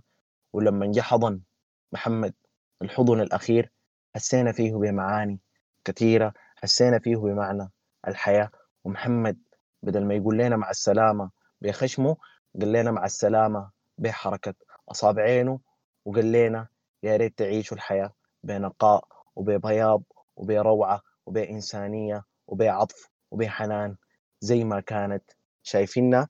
قدموا لأهلكم هدايا ولو كانت بسيطة زي ما أنا عملتها لحبوبة وعملتها لأخواتي اللي بحبهم شديد وبعرفهم بيكبروا بأناملهم. نعيش حياة مليانة نقاء نعيش حياة مليانة طيبة. الفيلم بالنسبة لي سألني أسئلة كيف بنصل لربنا بقلبنا بعقلنا؟ هل بندرك الله سبحانه وتعالى؟ بنحسه هل بنحب ربنا سبحانه وتعالى؟ ودي كانت حاجة في قمة العظمة حاجة عظمة عظمة عظمة. مجيد مجيدي عنده ثلاثية بتاعت أطفال. كان الأشهر منها هي الأولى Children of Heaven اللي عملها سنة 97 آه، آه، مصدر شهرتها مش إنه كان هو أول بريك ثرو لمجيد مجدي عشان يعمل السينما الخاصة فيه واللي هو كان يتصيد بها الموجة الجديدة للسينما الإيرانية. عظمتها إنه الثلاثه كلهم بيدوروا حول اطفال وعظمتها إنه كل القصة دي آه، فيها شغل ابن ستين لذينه في مسألة الكتابة والإخراج. وإدارة الممثل. مع إنه الحاجة يعني أحلى ما في في في شغل مجيد مجيد إنك أنت ما بتحس بالشيء ده إلا لما أنت فعلا تتمعن. إنما تلقى لما تلقى عمقك في الفيلم حت حتشوف قدر شنو المخرج ده يعني رائع لأبعد درجة. الإحساس لو أنا في واحد عنده آه، بما بين قوسين سينما آه، شعرية لكن بإحساس بسيط ابدا ما حيكون زول ده غير مجيد مجيدي أنسى تاركوفسكي أنسى بيرجمان لما نيجي نتكلم عن عن مجيدي مجيدي كان هو يا جماعة هو جيل الثورة الإسلامية. وزي ما قلت لكم إحنا في ونستنا دي حتشوفوا تقاطعات كبيرة خالص من ما بين الطيف الواسع للموجة السينمائية الإيرانية الجديدة دي. آه، بدأ كممثل وتخيل كان بيبدأ كان شغال في أكثر آه، أفلام منه أفلام محسن مخملبوف. حتى ممثل ادوار يعني فارقة والناس بيتذكروها لحد هسي لحد ما بعد كده بدأ شوية شوية إنه هو يبدأ في الكتابة آه وبعد كده أخرج أو آه كتب وأخرج افلام قصيره بعد كده بدأ طوالي في في في أفلامه من بداية من بادوك في 1992 اللي كان حقق فيها ال breakthrough في في مهرجان فجر السينمائي. طبعا هو المهرجان الإيراني. لحد ما وصلنا بعد خمس سنين للثلاثية. الثلاثية اللي هي Children of Heaven 1997 ودي اللي كسرت كل حاجة زي ما محسن مخملبوف كسر كل النظرة النمطية عن السينما الإيرانية لما طلع بقندهار في مهرجان كان. ده كان أول فيلم يقدر إنه يوصل لترشيح الأوسكار. أول فيلم إيراني في 1997 عشان كده الفيلم ده دائما لما الناس يجيبوا يقولوا يجيبوا سيرة مجيد مجيدي بيتخيلوا إنه ده هو ال magnum opus بتاعه لكن الكلام ده ما صحيح. لأنه في الثلاثية بعدها بسنتين عمل Color of Paradise بعدها في تقريبا بسنتين ثانيات في 2001 عمل باران لكن في الثلاثة ديل يا جماعة أنا ما أظن إنه إنه ممكن مجيد مجيدي لحد ما ينتهي تاريخه إنه ممكن يعمل لنا يعني يعمل لنا معلقة شعرية زي ما سينمائية زي ما عمل في في في Color of Paradise مين الأعمى؟ هو ده السؤال اللي كان من بداية الفيلم لحد نهايته هو اللي بيخليك تستغرق وتفتش في الحتة دي. وكيف كيف محسن عفوا كيف مجيد مجيدي قدر يحسسنا بأنه إحنا العميانين؟ ما الولد ده؟ آه كان في تناصات رهيبة خالص كان بيعملها مجيد مجدي وهو هو قاصد لأنه عارف إنه إنه إنه الفيلم ده ما حيتشاف في إيران فقط انما حيتشاف في العالم كله. عشان كده كان في تناصاته كان أكثر التناصات الرئيسية لو متخيلين في الصورة كان مقتبسها من من النظرة المسيحية آه للعالم وللكون. محمد لما يبدأ يقرب ويفتش لأبوه ولا لحبوبته ما بيخش في حضنهم طوالي. لو أنتم ملاحظين كان بي... لما بيجي يص... يصل. لأخواته كان بيهبط وشهم عشان يعرفهم. لكن لما يصل لحبوبته لما يصل لأبوه كان بيمد يده عشان يصل يده عشان يذكرك يذكرك بال... بال... بلوحة خلق آدم اللي, اللي عملها. مايكل أنجلو وفي نفس الوقت على أساس إنه هو عايز يوريك مين الأعمى الحقيقي اللي الله اداه نعمة الإبصار لكن هو كفر بها اللي هو أبوه كان بيدخلنا في نفس الذهنية والعقلية والتناص مع مع بطرس اللي هو كان واحد من حواريه. المسيح عليه السلام واللي قال له المسيح في العشاء الأخير إنك أنت حتكفر بي ثلاثا قبل أن يصيح الديك. وأنتم متذكرين إن إحنا سمعنا صوت الصياح ده اللي هو اللي موجود في الغابة ثلاث مرات لحد ما وصلنا لنهاية الفيلم. الفيلم ببساطة بيتكلم إنه بيخلينا إحنا نشوف بأم عيوننا إنه كيف إنه إنه إنه إنه إنه ممكن ناس عايشين في في في في ظلمة لكن ما بيمنعهم ان هم يضيئوا العالم كله. ودي الحاجة اللي عملها برضه في أطفال الجنة. إنه إنه مع خوف الطفولة الموجودة فيها طول فترة الفيلم إنه ده ما بيمنعهم انهم يطمنوا العالم يطمنونا إحنا. برغم إنه هو بيقول إن الخوف ده يا جماعة ما حيجي في طفولتهم وإنه حيسقط كاهلهم إلى الأبد. الفيلم لو إحنا حبينا إن إحنا يعني نعاين له بشكل معماري. حنلقى انه بيتكلم عن مثلث. شوف فيهم ثلاث شخصيات. بداية من الحبوبة اللي اللي عندها ولدها الشايف آه وده الثاني. الثالث اللي هو محمد. إحنا متخيلين انه الفيلم ده كله متمحور حول محمد لكن الفيلم متمحور بالدرجة الأولى حول أبوه ما حول محمد لأنه هو عايز يقول لك إنه محمد شايف محمد اتبصر. محمد وصل. لكن أبوهم أبوه هو الوحيد العميان وهو الوحيد اللي قاعد يقلع في عينه لأن مع إنه كل حاجة محطوطة قدامه عشان يشوف. عنده نعمة إنه عنده واحد زي ولده واحدة زي أمه ولكن برضه هو كان كان زي ما قال كوزر فإنها لا تعمى الأبصار ولكن تعمى القلوب التي في الصدور. اللي حصل إنه إنه في كيف كيف مجيدي قدر يوصل لنا الملحمة دي؟ الملحمة بتاعت البصر والملحمة بتاعت انعدام البصر. بداية من محمد. محمد داير يصل طبعا الفيلم لما طلع يا جماعة كان يترفض من الرقابة الإيرانية لأنه ما كان اسمه The Color of Paradise كان اسمه The Color of الله فهم قالوا لا مع إنه أنتم ملاحظين هو هو كان داير يصل لوين؟ فعملوها The Color of Paradise محمد من طريق النقر من طريق النقر في الحاجات عشان يلمس كتابة الله في العالم اللي حوالينه كله عشان داير يصل لربنا بداية من من لوحة بريل للحصى جوا الموية لنقرات الهدهد للمس بتاع السنابل هو هو قاعد يمشي فيه. وهو بيوريك إنه محمد ده شايف كل حاجة. الحاجة الوحيدة اللي ما شايفها روعة الحياة دي مع إنه هو متخيلها إنه أروع. عشان كده كان كل حاجة بيقدمها محمد لازم تكون لازم تكون متقاطع مع الألوان ولازم تكون ألوان ألوان ملمومة من كل حتة على أساس إنه يوريك إنه الحالة دي قاعد يقدمها محمد مع إنه هو ما شايف لكن لكن ده الموشور بتاع محمد. دي روح محمد اللي بتقدر تلون العالم بالموجود فيه. بعد ده يقوم يجيك مجيد مجدي بيرجع للتراث ال ال ال ال الإيراني. هون المرايه المكسورة يا جماعة ما هي دلالة من دلالات النحس في العالم كله. عشان كده إحنا شفنا مرايتين. مرايه لما كان بدأ يحلق على أساس إنه يمشي يتقدم والمرايه الثانية لما شاف آه، زوجته المستقبليه وهو قاعد يدفن أمه. مشكلة الأب وشنو؟ إنه هو متصور إنه هو هو من بين كل الدنيا محكوم عليهم يعني بشكل إلهي بالحزن وبالسواد وبالعتمة لحد الأخير.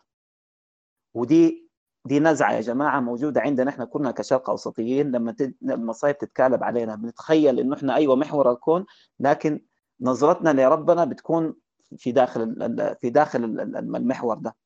إنه كل الحياة المحكومة علينا ما بنقدر نشوف حاجة بيضاء بس بيكون أسود وراء أسود وراء أسود. ربنا في الحديث القدسي قال أنا عند ظن عبدي بي فليظن عبدي بي ما شاء. أبو محمد كان بيظن بيظن بربه لكنه الظن الثاني. عشان كده هو كان متخيل إنه كل الحاجة اللي اتولد بها لحد ما حيموت إنه هو مكرس البؤس والتعاسة. عشان كده كان عنده نظره إنه هو داير يتخلص من كل أشكال البؤس دي بما فيهم ولده محمد عشان يبدأ حياته الجديده دي فكرة الفيلم كلها ماشية على الحتة دي. لكن لما نيجي ناخذ المثلث يا جماعة بتاع الشوف بنلقى إنه نفس الحاجات اللي مرت على أبو محمد ما هي مرت على أمه.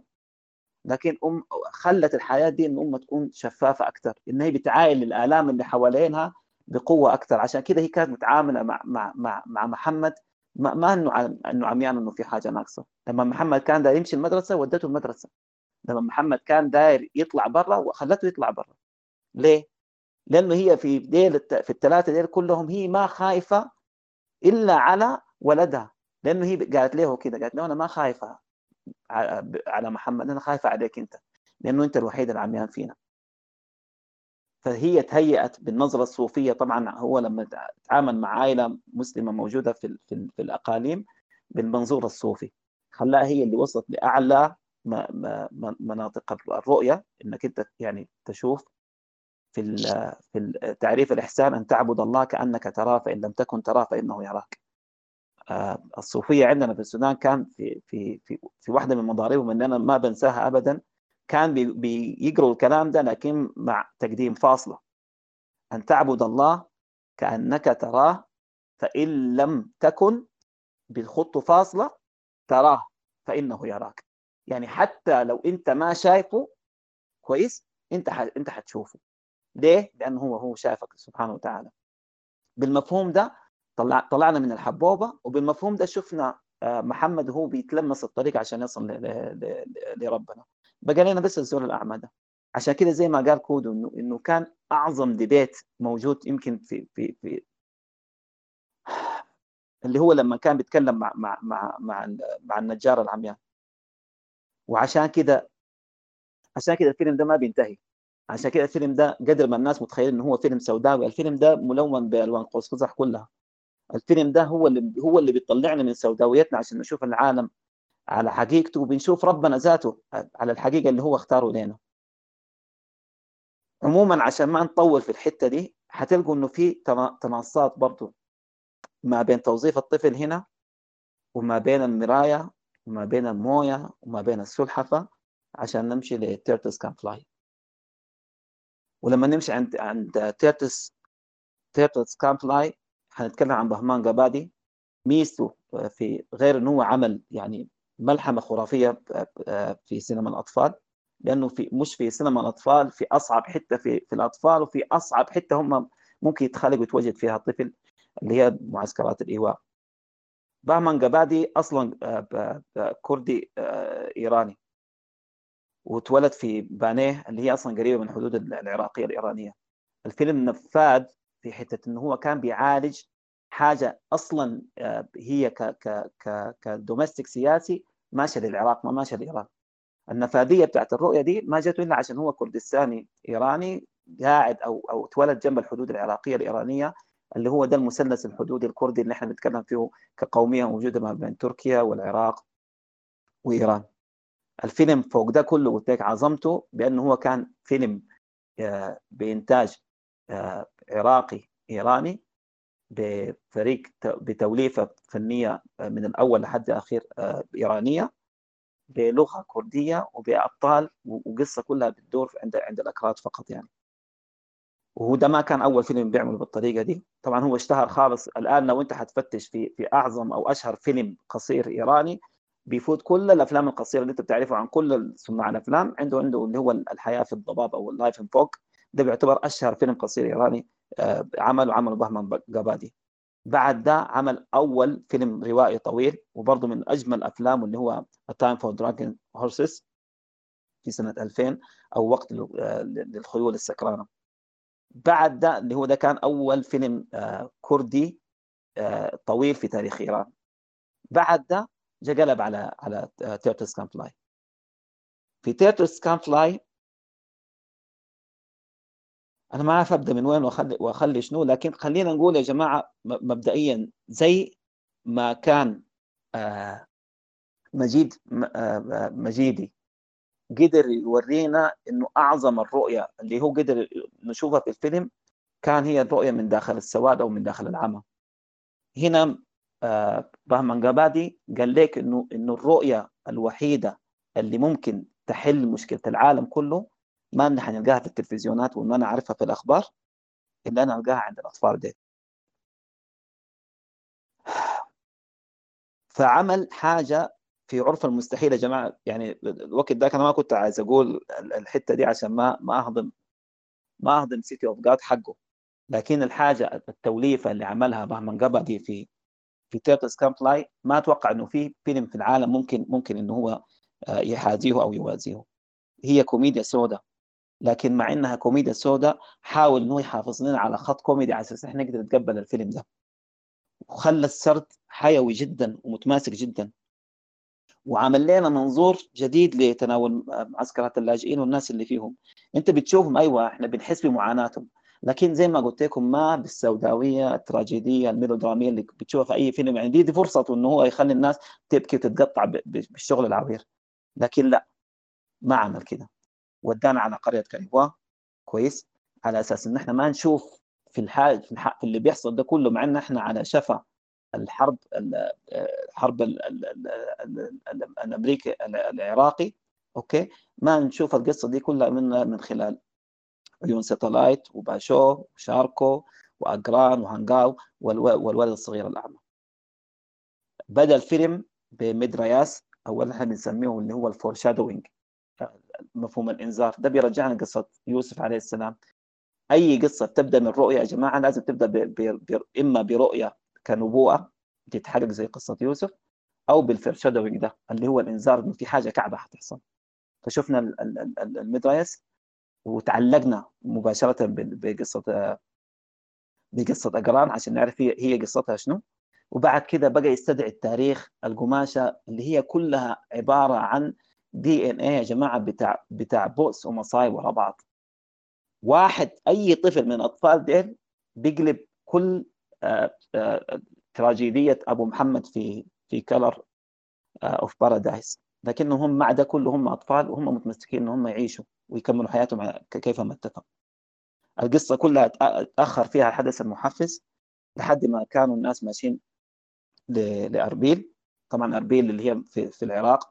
واللي هي تقريبا هي هي المحافظة أو عاصمة المحافظة الكردية اللي بتلم ال ال ال ال ال الأقلية الكردية في العراق.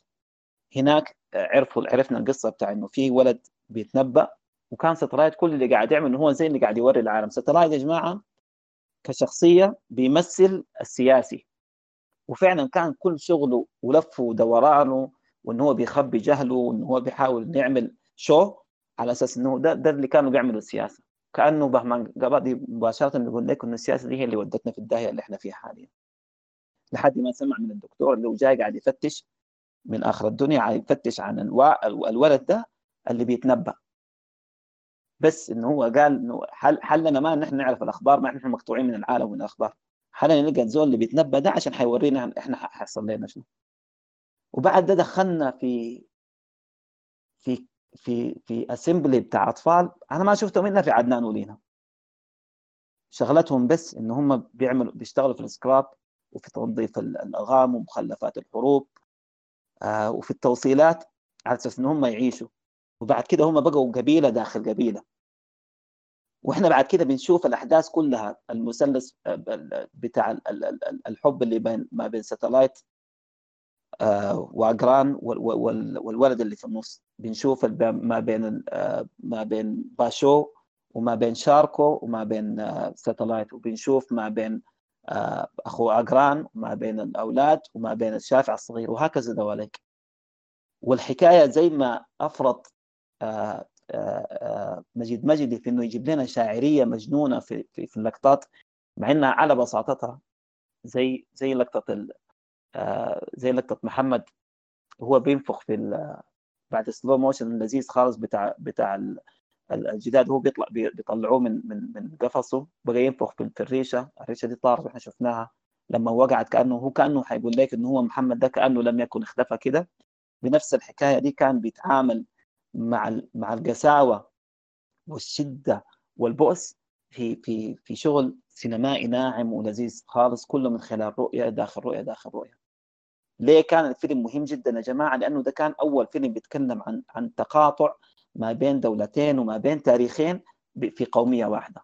أخذنا من أجران واللي هم جايين من حلبجة وكان دي طبعا أعظم المآسي اللي عملها صدام حسين في شعبه كان اللي عمله في حلبجة. لأنه هو كان غير إنه يعني كتلهم كان كتلهم بالكيماوي. وبنمشي مع القصة أكيد أنتوا آه، كلكم مريتوا فيها. لحد ما القصة ماشية يعني فاني وطريفة ومعلقنا على على حدث التوقع لحد ما جاء الوقت اللي جاء فيه بقوا يودوا للناس الكمامات على أساس تحسب الهجوم الكيميائي في المنطقة ديك. آه وهنا جاء دارين يبيعوا الألغام اللي موجودة عندهم بقيادة ستلايت طبعا. وهنا لما لقى الموظف الألغام الكردي عشان زي ما قلت لك هو سياسي فبقى يقول لي هلو أوكي اتكلم معي بكلمة إنجليزية وما أعرف شنو هو بيقول أنت مجنون قاعد تعمل في شنو؟ من أجمل الحاجات اللي هي كان موجودة كقاسم مشترك بين الفيلمين الموسيقى التصويرية كانت أروع ما يكون يا جماعة. في اعتماد كثير على الصوت الحقيقي. لكن لما بيجي نفس للموسيقى التصويرية حاجة مجنونة خالص يعني. وهنا القصة أنتم عارفينها لكن آه، بنرجع لتمسك السينما الحديثة وفي واقعيتها السحرية الإيرانية بتراثهم بثقافتهم. زي ما تكلمنا عن عن المراية. في في Color of Paradise زي ما تكلمنا عن صنع السجاد وصبغه في Color of Paradise ودي حاجة اتناصت كثير مع كل الأفلام الإيرانية الكبيرة خالص. رجوعا حتى للأفلام الما إيرانية لما نتكلم مثلا عن عن صياد نوا اللي هو بيعتبر فيلم سوفيتي جورجي يعني. بنفس البيئة ونفس الثقافة آه، كانوا بيستدعوا الثقافة اللي لها أكثر من 2800 سنة. آه، هنا عمل إنه آه، الحاجة اللذيذة خالص اللي اللي وأعتقد ان هي من أقوى الرسائل الرمزية اللي أنا شفتها في سينما اللي هي السمك الأحمر ده.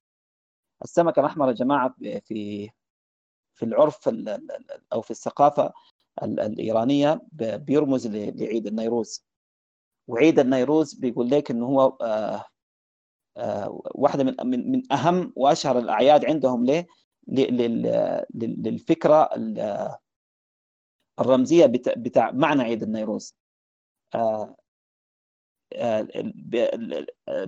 هي عموما باختصار إن هي سبعة دوائر وكل دائرة لها معنى أوكي؟ الدائرة بتاعت السمكة الحمراء هي بيسموها دائرة البداية.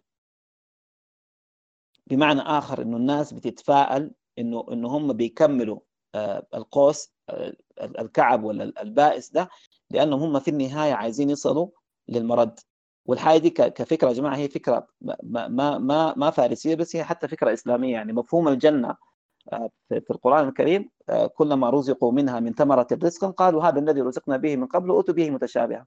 بمعنى آخر إحنا كمل كملنا الدائرة لحد ما نشوف الحياة زي ما هي زي ما عهدناها لكن انه إنه طعمها وإحساسنا بها بيكون مختلف ثاني آه، فالتراث الإيراني لما بيتكلم عن نيروز اللي هي الترويس الإيرانية راس السنة بتاعتهم بيرمز فيها الدائرة دي إلى بتاعت السمكة الحمراء يعني كرمز إلى إلى إعادة البعث أو الحياة داخل الحياة.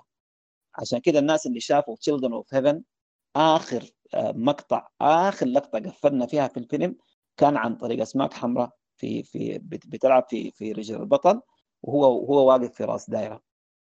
ده بالضبط برضو اللي استدعاه آه، بهمان قبدي لما عمل الفيلم ده في الرؤية الأخيرة اللي شافها ساتلايت لكن الفرق شنو؟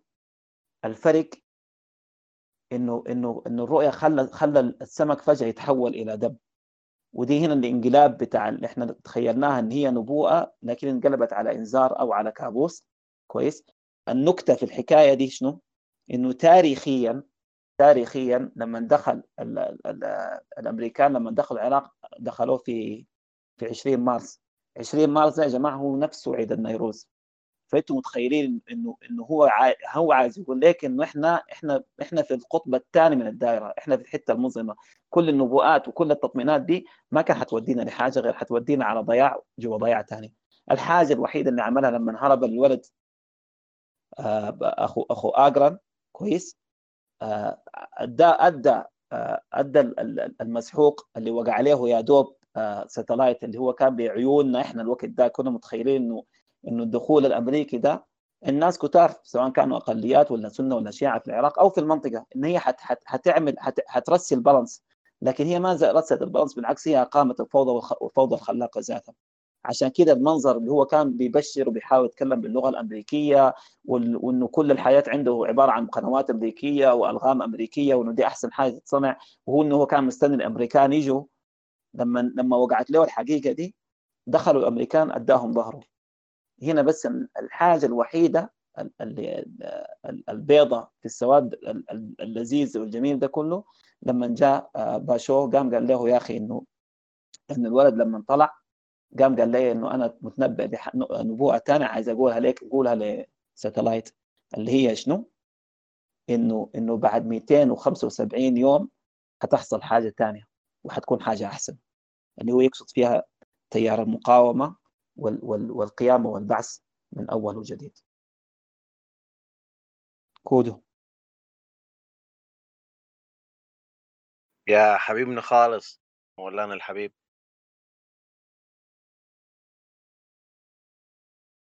مولانا هاني كفى ووفى. ها؟ مولانا هاني كفى ووفى. في Turtles Can Fly وأنا ما حزيد عليه لأنه دايرين نسمع مداخلات ال... ال... الناس اللي معانا. وبنرحب باخونا محمد فرح آه، إضافة جديدة لنا في المناسبات بتاعت السينما. آه، محمد فرح لو عندك طريقة تفتح المايك بتاعك تكون بادئ المداخلات بإذن الله. يا سلام يا أخي. السلام عليكم مرحبا شباب كيفكم؟ إن شاء الله أحوالكم كلها تمام. يعني زول سعيد جدا والله. سعيد جدا جدا إنه أشوف الحاجة دي. الشكر الشديد لأواب لأبي سوري آه يعني حاجة جميلة جدا إنه أنا أشوف الحاجة دي. أنا ما كان عندي المام أساسا إنه الشباب عندهم شغل جميل بالشكل ده فسعيد بكم جدا وسعيد جدا بالمتكلمين ما شاء الله. يعني الإلمام المام عالي جدا بالموضوع. إدراك كبير للمسألة وللحال الإيراني والتجربه الإيرانية. تجربة ثرية جدا تجربة غنية جدا. يعني الشباب وفوا وفوا كفوا. أنا ما ما أظن حضيف شديد في الموضوع. ممكن مداخلات على السريع بس. آه هي طبعا الحالة الإيرانية بتنفصل من الوضع يعني الحاله السينمائي أو السينما في إيران بتنفصل من الحاله الثقافية كلها أو بتنفصل من الحركة الاجتماعية والحركه في المجتمع الإيراني نفسه. فالسرد التاريخي كان في البداية كان مميز جدا يعني في توضيح الحاجات دي. ووضح يعني الانتقال اللي حصل في أطوار مختلفة. هي مساله المصادمة دي مذكورة طبعا جدا يعني مساله الصدمات اللي بتمر بها المجتمعات وبتحفز الحال السينمائي في المجتمع بتحفز الإنتاج الإبداعي في المجتمع بكل اشكاله كان سينما كان أدب كان فنون آه، بكل الأشكال دي. فهي الصدمتين الكبيرات اللي مر بها المجتمع آه، أدت للإنتاجات السينمائية اللي حصلت في في في السينما الإيرانية. ف... فهي الفترة يعني هالفتره السريه جدا كان هي فترة الستينات.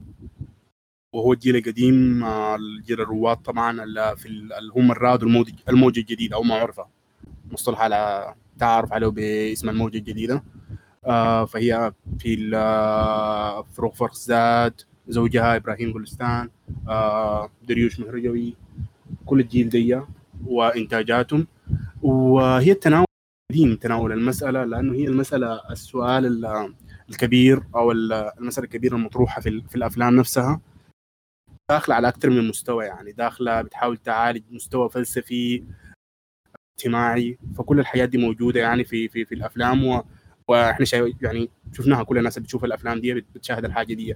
فهي في التناول الرئيسي مسألة المعاناة نفسها مسألة المعاناة اللي الإنسان في وجوده ولا ولا ولا الأزمة اللي بتصنعها أو اللي بتخلقها.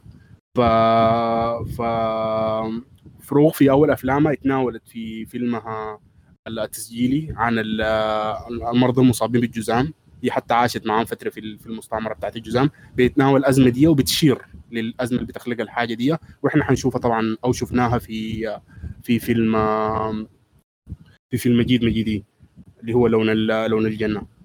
فيه بتذكر الأزمة هي في الأدبيات الغربية أو في في اللاهوت الغربي يصطلح على هي أزمة الشر في في, في اللاهوت الغربي لما يمروا على المسألة دي أزمة وجود الشر واشكالياتها مع الإيمان بوجود خالق أو بوجود دين وكل الحاجات دي فهي قديمة يعني الحاجة ما ما جديدة.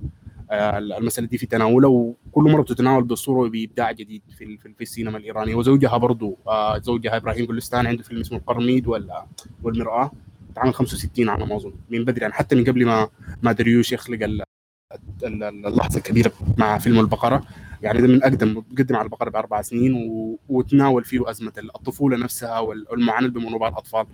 ف وبعدين مع بداية السبعينات كان في مركز أنشئ في زمن الشاه آه اسمه كانون يعني هو زي اختصار لمركز الاهتمام بتنشئة الأطفال حي بشكل دعوه الناشئه دي طلعوا منه كل المخرجين دي اللي اشتغلوا كل المخرجين اللي اهتموا وافلامه زي آه، الاكاديمي في أكاديمي إيراني اسمه حميد نفيسي مهتم جدا بالسينما بيكتب في السينما.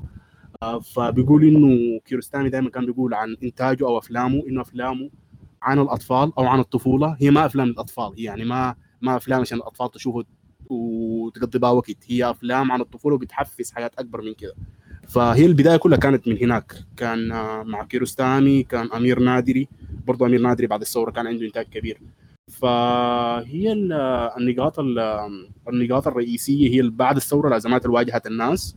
هي هازمة الرقابة الناس بتتكلم عنها دائما لكن هي المسألة شايفها أكبر من كده. أنا شايف هي ما قضيه التحول في النظام بس لأنه الحاره الايراني أو التجربة مرت بها إيران يعني حاجة تجربة غنية جدا أو تجربة كبيرة جدا من إنها تضطر في إطار بس إنه الناس تحدد عليه إنه نظام شمولي أو كده. هي أكبر من كده بكثير يعني حتى الأصداء الفكرية لكل التصارعات الفكرية دي لأنه هي مشت المسألة مشت بالمسألة لنهايات. الخطابات مشت بالمسألة لنهايات يعني من المفكرين الرئيسيين يعني أسامي رئيسية في التحول الفكري بإيران آه ممكن الناس تشوف آه آه يعني من الرئيسيين كان أول من الشخصيات. رغم أنه ما كان يعني إنتاجه كبير أو كانت هو كان أديب اسمه صمد بهرنجي. هو كان من الجيل كان هلال الأحمد وديل كانوا من المؤثرين في في خلق نقد للحداثة أو حركة التحديث اللي كانت سارية في عهد الشاه في المجتمع الإيراني. لأنه المجتمع كان ماشي بصوره بانه شغل على الحداثة بطريقة إنها تحديث المجتمع بقى زي فاقد للأرضية الثابتة لأنه الناس آه، شغالة أكثر على نقد القديم طرح صور جديدة وتصورات جديدة لكن ما ما مجزية أو ما ما خالقة بدائل للناس. وفي نفس الوقت فيها نوع من ال فيها نوع الصوت قطع؟ ولا؟ لا ممتاز يا أبو حميد ممتاز. مستمتعين بك استمتاع شديد ما شاء الله. آه لا ربنا يسلمكم ربنا يسلمكم. معلش المداخلة أنا لأنه ما ما عندي ما كنت أنا عرفت عن حاجة متاخر كده يعني زي freestyle حاجة على السريع كده. فما ما بحاول أطول. لو, لو طولت في الوقت ورونا عشان اجيف لأنه ما تنسيق بس كده. فزي ما قلت فهي مع مع صمد بهرنجي هو ده من الشخصيات الرئيسية. وكان في هو توفى في نهاية الستينات. كان عنده قصة قصيرة اسمها على ما اظن السمكة السوداء حاجة بالشكل دي دي كانت من القصص المؤثرة جدا. وما أعرف لو اشتغلوا على شغل سينمائي ولا لا لكن كانت من القصص المؤثرة في مسألة تناول الطفولة وتقديم أدب للأطفال. وفي نفس الوقت نقد الواقع المجتمعي ومحاولة خلق عالم جديد أو خلق تصورات جديدة. فبنلاحظ المسألة دي بعدين بيجي الروابط اللي كانت الناس اللي ربطوا في النص شريعتي. شريعتي كان مؤثر جدا في في المجتمع الإيراني نفسه. ومن أكثر الناس اللي تاثر به طبعا محسن مخمل باف. محسن تأثر به جدا. حتى التحول بتاعه جميل يعني. حميد دبشي عنده عنده زي محاورات مع مخمل باف طلع منها كتاب. المحاورات دي بيذكر كيف التحول تم في شخصية مخمل باف. لأنه مخمل باف كان أكثر هو من المخرجين المؤثرين اللي كانوا بعد الثورة. هو لأنه بدأ صناعة السينما بعد الثورة. وكان اهتمامه أكثر مشى في المجال السينمائي إلى اخره طبعا. والشباب في البداية ذكروا يعني ذكروا سرد جميل جدا للتحولات اللي هو مر فمخمل باف كان يعني قصة طريفة إنه كان الإمام في المسجد هو كان يعني تأثر متأثر بال... بالواقع. وكان هو جاي من طبقة من بيئة فقيرة والده كان يعني في صدامات كثيرة مع الوالد داخل العائلة وأمه كان يعني الوضع كان ملتبس جدا حتى يعني ما كان مهتم هو تقريبا زواج متعة أو حاجة بالشكل ده فما ما كان مهتم بهم أساسا يعني فصل منهم وما ما ما اهتم بهم. فهو كان يعني تنشيته تنشيته أكثر مرتبطة بالبيئة التقليدية فكان متأثر بالرؤى الدينية التقليدية وكذا والإمام في المسجد كفر شريعتي قال شريعتي ده راجل كافر والرؤى اللي بيطرح لها ضد الدين. فمخمل باف تاثر بالمسألة دي وكان يعني متحمس إنه ماشي يقتل الراجل دي عمره 16 17 سنة كان طفل يعني. لكن كان متحمس يعني عنده روح الحماس والروح الثورية دي قاعدة جواه. فمشى سمع في حسينية إرشاد سمع الكلام اللي بيقوله شريعتي. يتأثر به جدا وتحول تحول بصورة كاملة يعني. بقى يوزع هو كتب يصرف القروش اللي عنده كلها في انه يوزع الكتب بتاعت شريعتي يوزع الأفكار بتاعت شريعتي تاثر جدا بالأفكار لأنه شريعتي. في النهايه برضه كان ثوري تأثر به جدا وبقى مشى. يعني هو مشى المساله اللي ذكر ذكرت جبالي في إنه حتى يعني صنع عليها فيلم هو الفيلم اللي فيلم آه تقريبا الاسم بالترجم المزهرية وال وال والرغيف أو حاجة بالشكل دي. والاسم الايراني إحنا أغلب الأفلام اللي بنمر عليها دي بنمر, بنمر عليها بالعين بتاعت الأج... بتاعت البيئة الإنجليزية أو البيئة الأمريكية. لأنه أغلب الأفلام إحنا بنمر عليها من من من ناحية إنه هي بتكون subtitles in English هي بتكون بتكون على حسب. يعني حتى العناوين مرات ما بتكون نفس العنوان. لأنه الفيلم ده تقريبا بالإنجليزي عملوها Moment of Innocence أو لحظة براءة. لحظة براءة. يا فهي يعني زي فيها أكثر من twist حاجة جميلة يعني هي ذات عمليه الترجمة دي وكيف بتحول وتأثيرها على النص الاصلي والحياة دي. آه لأنه ما أظن في اهتمام ما ما أظن في اهتمام لكن ما أظن في حصلت آه لتناول السينما الإيرانية. آه دائما كان بيتم عن طريق طرف ثالث. آه مع ادبيات قليلة جدا. ف... ف... ف... فهي هو كانت زي ما قلنا إنه مخمل باف تاثر ب... ب... بفكر شريعتي. بعدين تمت الثورة وآية الله خميني كان هو روح الله خميني هو كان مركزي جدا في في في لأنه امال الشعب كلها تعلقت فيه وزي اعتبروه كده زي آه هم مسمينه إمام. هو الامامه هي فكرة عندهم مرتبطة بعودة المخلص. هو زي كان الناس معتبراه زي زي المخلص للشعب لكن مع الأسف يعني زي كل الثورات. مرت اللحظة. اكلت ابناء وكل اللحظات الأليمة مرت بها الناس. لكن يلا بعد الثورة مباشرة كان هو ظهرت يعني لأنه تكثفت جدا مسألة نقد نقد هم عندهم مسألة نقد التغرب أو غرب زدقية أو فكرة الابتلاء بالتغرب والمحاولة لنقدها ومحاولة إخراج رؤى جديدة إما عودة بالذات زي ما كان بيقول شريعتي أو أو إخراج أنماط جديدة من الحداثة أو حتى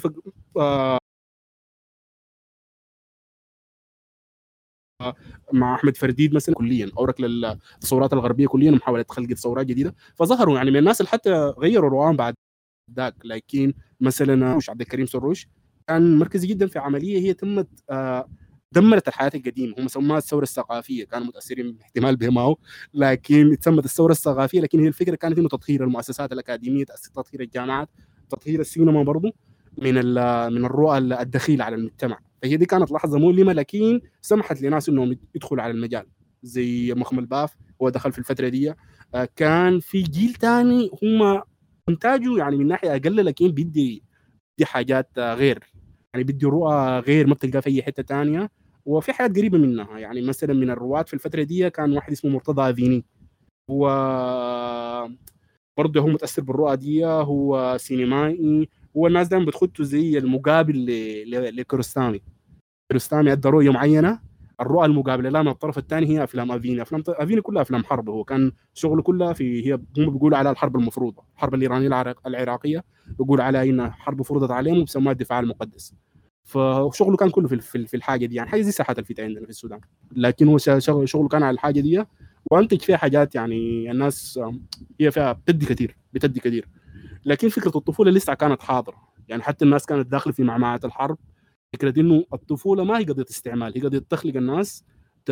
لأنه هي لحظة البراءة لحظة التكثيف بتاع المعنى دي كله بتاع اللي بيكون في لحظة الطفولة دي وطرح نوع من من الأفكار. وبرضه مسألة الرقابة يعني نوع من الهروب من الرقابة إنه الناس تقدر تشتغل تنتج صورة تنتج الأفكار اللي دايرها في ظل الرقابة دي. ف... ف... فواحد من الرواد بهرام بيضاي أنت عمل فيلم آه... باشو باشو الغريب. هو عن الحرب العراقية نفسه. نقد عالي للحرب العراقية أو محاولة انتاج طريق جديد إنه العرب مع مع الإيرانيين أو مع الفرس يحاولوا يشوفوا أرضية في يقفوا عليها ويقدروا يمشوا منها لقدام. ف... فبنمشي هو بنمشي. كرستامي رجع بقوة مع الأفلام اللي عملها ثلاثيه كوكر وكل الحاجات دي. ومخمل باف برضه كان شغال. من بدري هو اهتمامه بأفغانستان قديم. من من ال... حتى من قبل ما ما ما, ما تنتهي الحرب يعني. أيام الغزو السوفيتي وأيام ما عرف يعني عرف بالجهاد الأفغاني. كان عمل فيلم اسمه عمل في 87 اسمه سائق الدراجة ممكن نقول عليه يعني هو cyclist.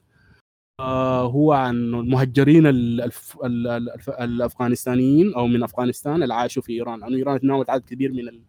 من ال... من ال... المنفيين أو مو المنفيين الناس اللي بتهجروا في في وقت الحروب من اللاجئين اللي سابوا البلد في وقت الحرب في أفغانستان. ولأنه إيران عندها حدود كبيرة جدا مع أفغانستان. فهم كانوا بينتقلوا لأفغانستان وعاشوا هناك هو بيذكر المعاناة بتاعت ال... بتاعت اللاجئين في فيلمه دي وهو الاهتمام دائما الاهتمام بالمجتمعي الاهتمام بالخلق الاهتمام بالحاجات دي كلها حاضر ما بغي في في, في السينما الإيرانية. ويعني هي هي نوع يعني من أنواع السينما القريبة من الثالثة أو ما عرف بالسينما الثالثة. هي السينما اللي أنتجت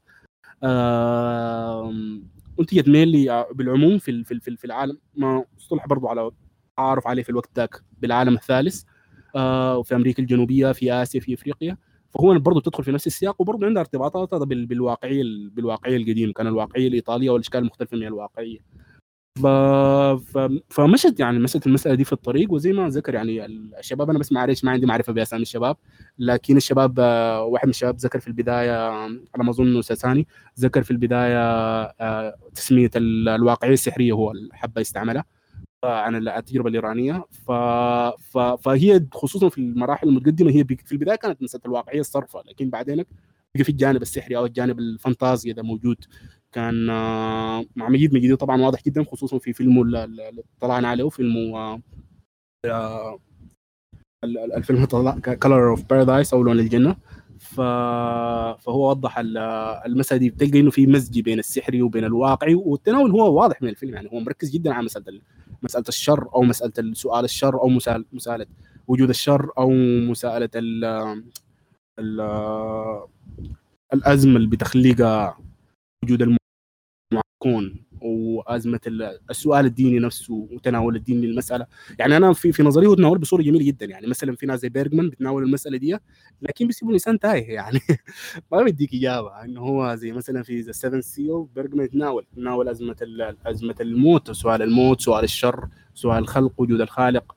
آه المعنى من الحياة. كل حاجة موجودة لكن لأنه بيرجمان في النهاية هو رؤيته إنه ما في معنى. آه فوضح التيه ده؟ مجيد ادى ادى احتمال إنه يكون في معنى ثاني أو ادى روى بطريقة آه بطريقة بطريق جميل. فيا أنا ما أقدر أقول شديد على الشباب فأنا أدي الفرصة لباقي الشباب إنه يتكلموا. يعني سعيد بكم جدا وان شاء الله حكون معاكم دائما. تسلموا شديد.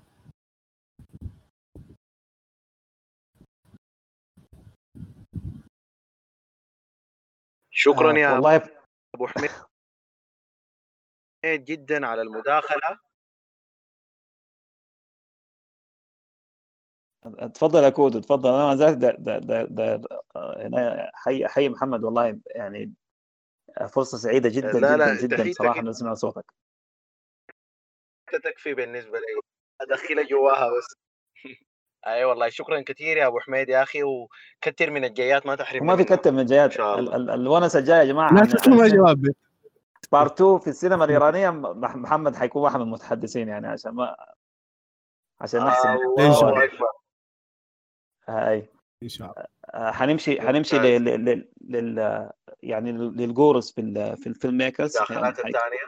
حنتكلم عن مخمل بوب وحنتكلم عن عباس وحيكون في برضه ونسه ثالثه إن شاء الله عشان آه، نتكلم عن الجيل الجديد بالنسبة ل جميل جميل.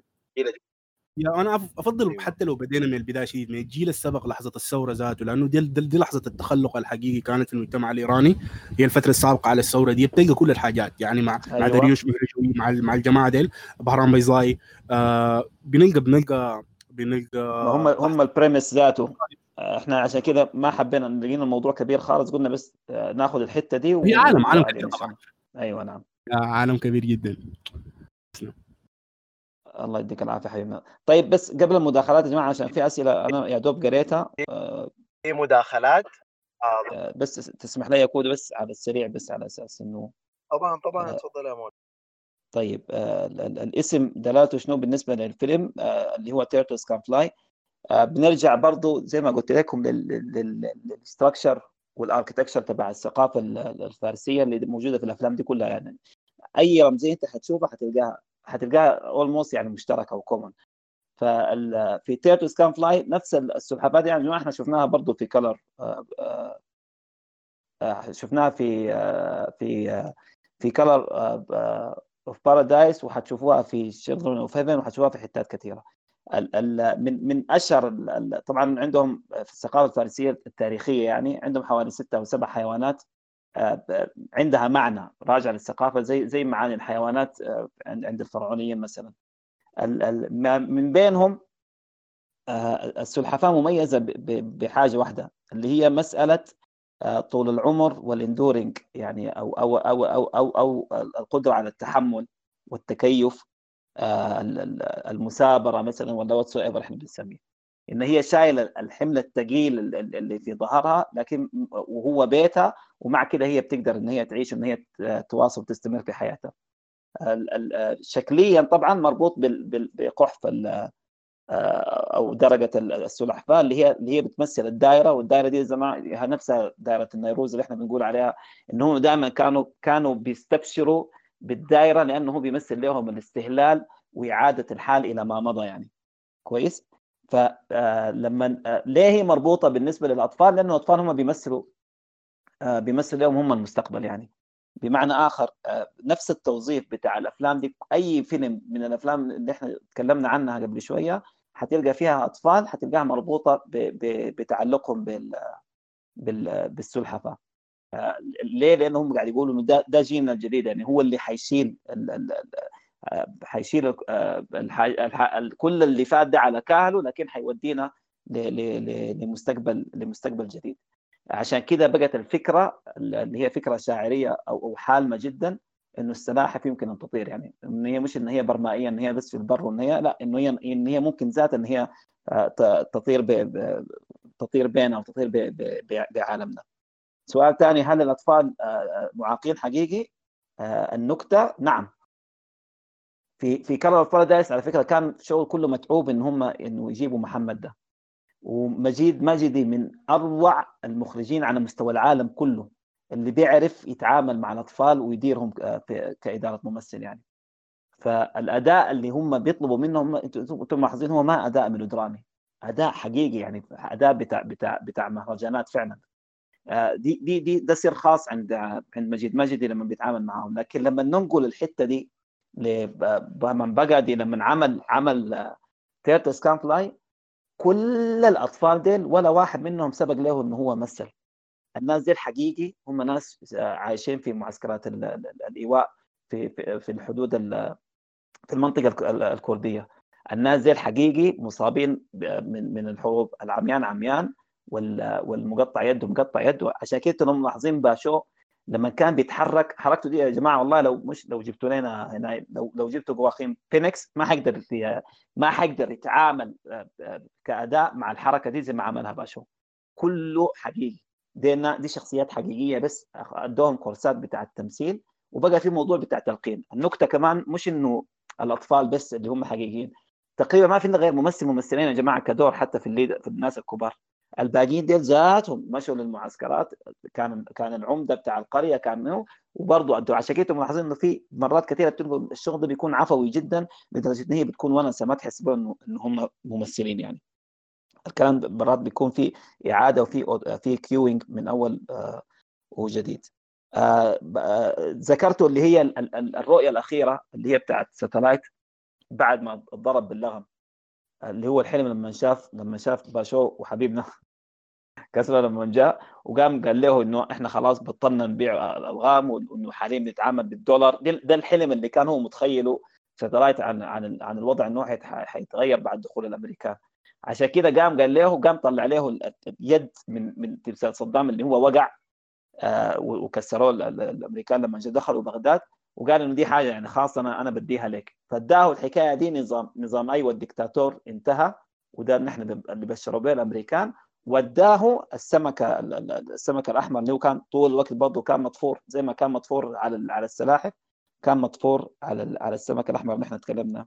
آه عن رمزيته قبل كده. طيب نسمع المداخلات يا شباب آه على حسب الترتيب. اللي عنده المداخله تفضل. طيب تتفضل أمل. آه شكرا مولانا هاني. تتفضل أمل ومن بعدها ولاء. إن شاء الله. السلام عليكم ورحمة الله وبركاته. كيف حالكم؟ إن شاء الله بخير. آه أول حاجة أحب أحب يعني أشكر هاني وكود ومحمد فرح. مداخلة جميلة جدا يعني كلام جميل كان رائع. طيب آه أول حاجة أنا تاني حاجة عجبني الفيلم الثاني The Color of Paradise. ده عجبني أكتر من الأول. آه الأول صراحة حبيته أكتر بعد مداخلته. لكن The Color of Paradise آه عجبني يمكن لأنه مس لأنه يعني مساني شخصيا. حعلق الحاجة عنه بعدين أقول يعني مساني في شنو. طيب آه في اعتقادي الأب كان جاحد بجد يعني جاحد شديد و... وما شاكر للنعمة اللي هو عنده يعني. بفتكر إنه لو شكر ربنا و... ويعني كان زول حامد وكده كان حيكون في قلبه في طمأنينة في قبول في رضا في قناعة. ما حي كان حيشوف الحاجات دي كلها بالسوداوية دي وإنه ربنا يعني ما, ما منعم عليه بحاجة آه ف آه يعني وكم مرة إنه يعني شفت يعني من نظري إنه كان عاوز ولده يموت. يعني مثلا كان نفسه يتمنى يعني أنا حسيت الحاجة دي في المشاهد إنه كان عايز الولد يموت لما آه يعني كان زي بيتمنى إنه يغرق مثلا في البحر لما مشى وداه البحر. تاني كان عاوزه بيتمنى يعني إنه تضرب العربية ويضيع. بس سبحان الله كان ربنا بيلطف به ويستر عليه. ولما مات على غفلة وحصل الحادث الأخير ده يهل أو يعني حزن شديد و قاعد يبكي ويعني تحس به كأنه يتندم وكده. فسبحان الله عشان الحاجة دي في النهاية سبحان الله خسر. كان أصلا خسر زوجته الأولى. تاني خسر المال كان عايز يتزوجها. تاني خسر ولده في النهاية. فخسر أي حاجة حتى خسر أمه برضو هاي نسيت الحبوبة. خسر برضو. آه طيب المساني لأنه أنا عندي أخ برضه ذوي الاحتياجات الخاصة. فبحس إنه يعني الزول المفروض يشكر ربنا. يعني أنت بتحس الحاجة دي ما يعني إنه بتشوف الحال يعني بت يعني لو عاينت من منظور تاني بتقول الزول ده معاق آه مقيد حركتي كده كده. لكن هو من ناحية الناس زي البركة يعني ديل من أهل الجنة. المفروض الزول يكون يعني يشوف من منظور تاني ويحمد ربنا على كل حاجة وإنه كل حاجة مقسومة ويكون صابر. فبس إنتوا بتقولوا الأب يعني عازرينه كده أنا صراحة كرهته شديد الأب. يعني وكان بيحسس إنه ولده إنه مرفوض عشان إعاقته. والولد يتحسس من الحاجة دي. آه النهاية حسيت إنه مات مات فعلا وحقق أمنيته. يعني أمنيته اللي هنا إيه إنه يمس يد ربنا. يعني زي ما قال هو. آه لاحظت إنه اليد كان فيها ضوء كده يعني كأنه حقق الأمنية. فبجد الفيلم رهيب شديد يعني. حسيته أحلى من Turtles Can Fly بس شكرا لكم.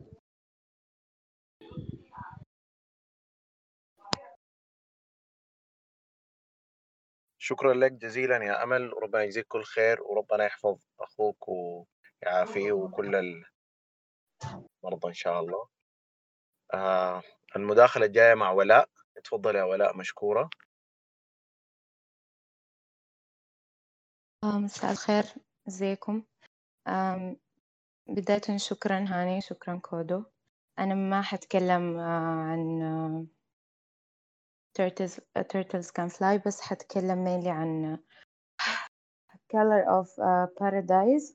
وما في يعني معلش كلامي حيكون ما مرتب حاولت قدر الإمكان أرتب بس ما أعرف حيطلع كيف.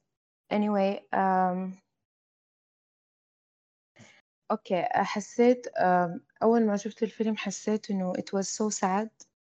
uh, كان يعني حسيت في تجسيد للكلمتين أول كلمتين جو في راسي اللي هو it, it was so unfair وفي cruelty كده حاصلة بطريقة مؤلمة شوية.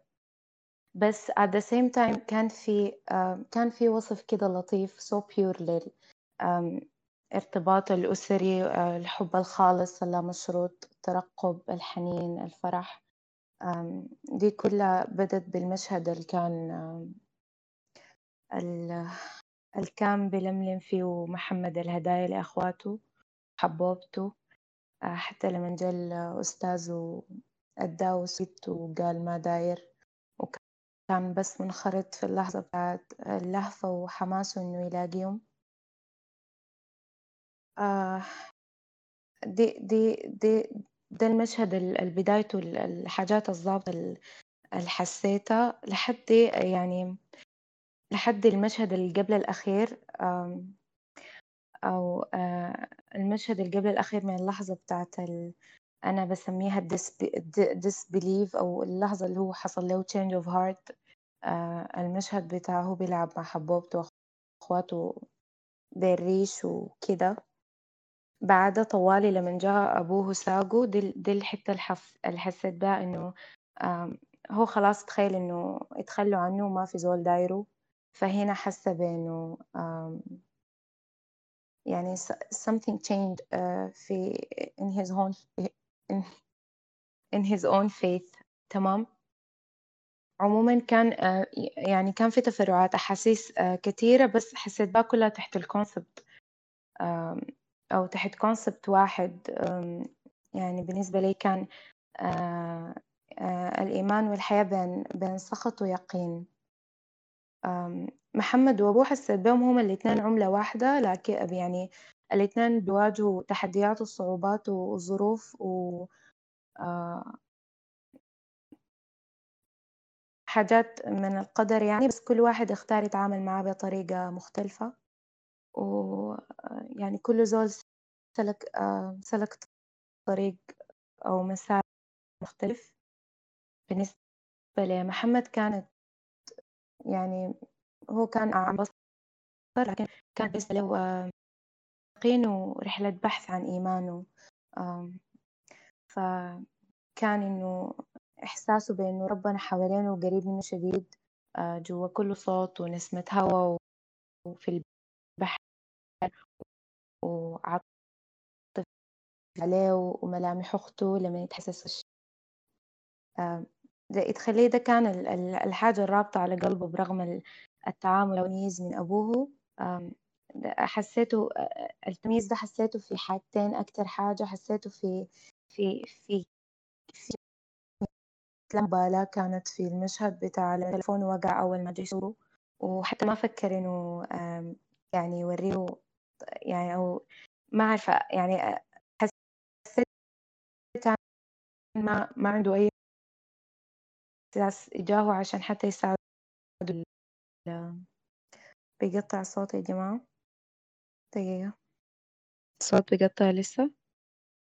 ولا المشكلة من السماعة لو مركبه لو اخذت السماعه قاعد تتحرك السماعة بس بيبعد المايك وبقرب لو ماسك التليفون برضه بيبعد وبيقرب. لو في كمبيوتر أو لابتوب انت قاعد تقرب تبعدي okay لحظة. طيب آه كده أحسن. كده أحسن. يا جماعة آه. okay تمام. أيوه يا ولاء واصلي وبعد ذاك لو في حاجة بننبهك إن شاء الله. شكرا لك. تمام. أوكي. أم بس آه كنت بقول في إنه إنه حسيت الحاجتين دول في لا مبالاة في الموقف بتاع التلفون وفي بسيط كان شديد مع مع محمد عموما. حتى يعني الكلمة اللي بتطلع منه في في أجوبته حتى لسؤاله إنه إحنا وين أو الحاجة دي شنو أو أنت شايف شنو هسي كانت حاجات بسيطة شديد ويعني قاسي شديد إنه الردود تكون بهيك واحدة.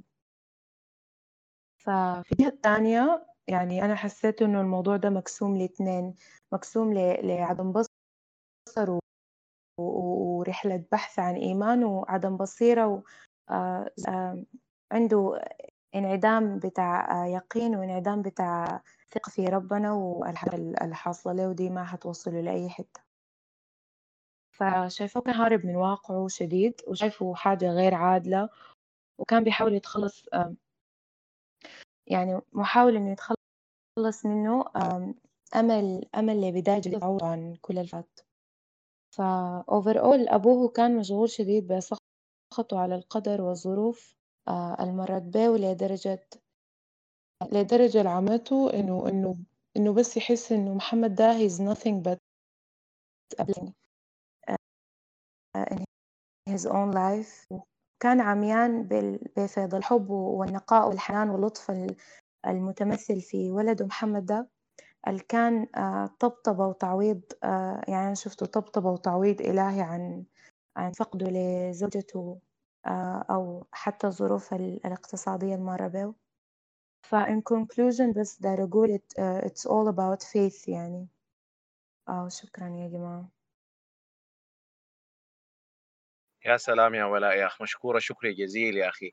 وفعلا الأبو كان محتاج لبصيرة يعاين بها لولده وحقيقة ولده وعظمة ولده وإن ولده ممكن يكون مفتاح سعادة. هو كان بيشوف بعيونه إنه ولده بيعمل في شنو في المدرسة والحياة العظيمة اللي كان عملها في الموضوع بتاع الطيرة لكن للأسف الشديد البصيرة كانت معمية.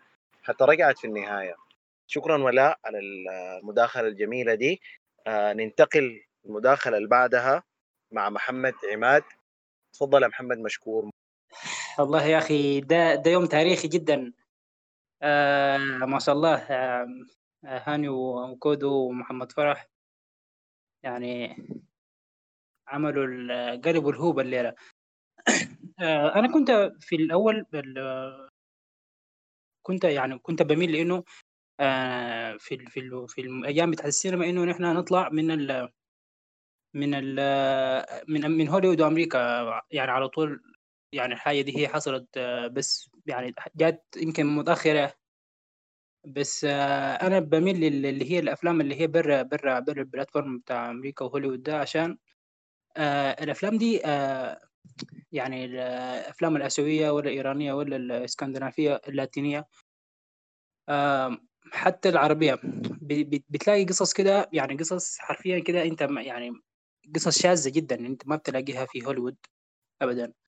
فيمكن الحاجة دي آه يعني يمكن هي بالنسبة للهوليوود دي ما قصة مجتمعية عشان هم يهتموا بحاجة زي دي يعني زي الأفلام الإيرانية بتاعت الليلة دي هم طبعا ما حيد ما, حيقدروا يعملوا حاجة زي دي. يعني هم إذا خطوا بصمتهم آه، لازم يخطوا بصمتهم بأنهم هم يظهروا بشكل الأبطال يعني إذا عملوا زي فيلم السلاحف تستطيع الطيران أكيد طبعا شخصية زي شخصية Satellite دي حتكون حتكون أمريكية حتكون أبوه أمريكي أمه أمريكية اسمه جون حاجة كده. لازم هم طبعا يظهروا يظهروا البطل المزيف بتاعهم. آه دي حاجة. آه فيلم فيلم لون لون الفردوس. آه أنا كان بالنسبة لي إنه كان هو يعني تصوير للرحمة لشكل الرحمة أكثر آه يعني اللي هو الطفل محمد وجدته علاقة الطفل محمد وجدته.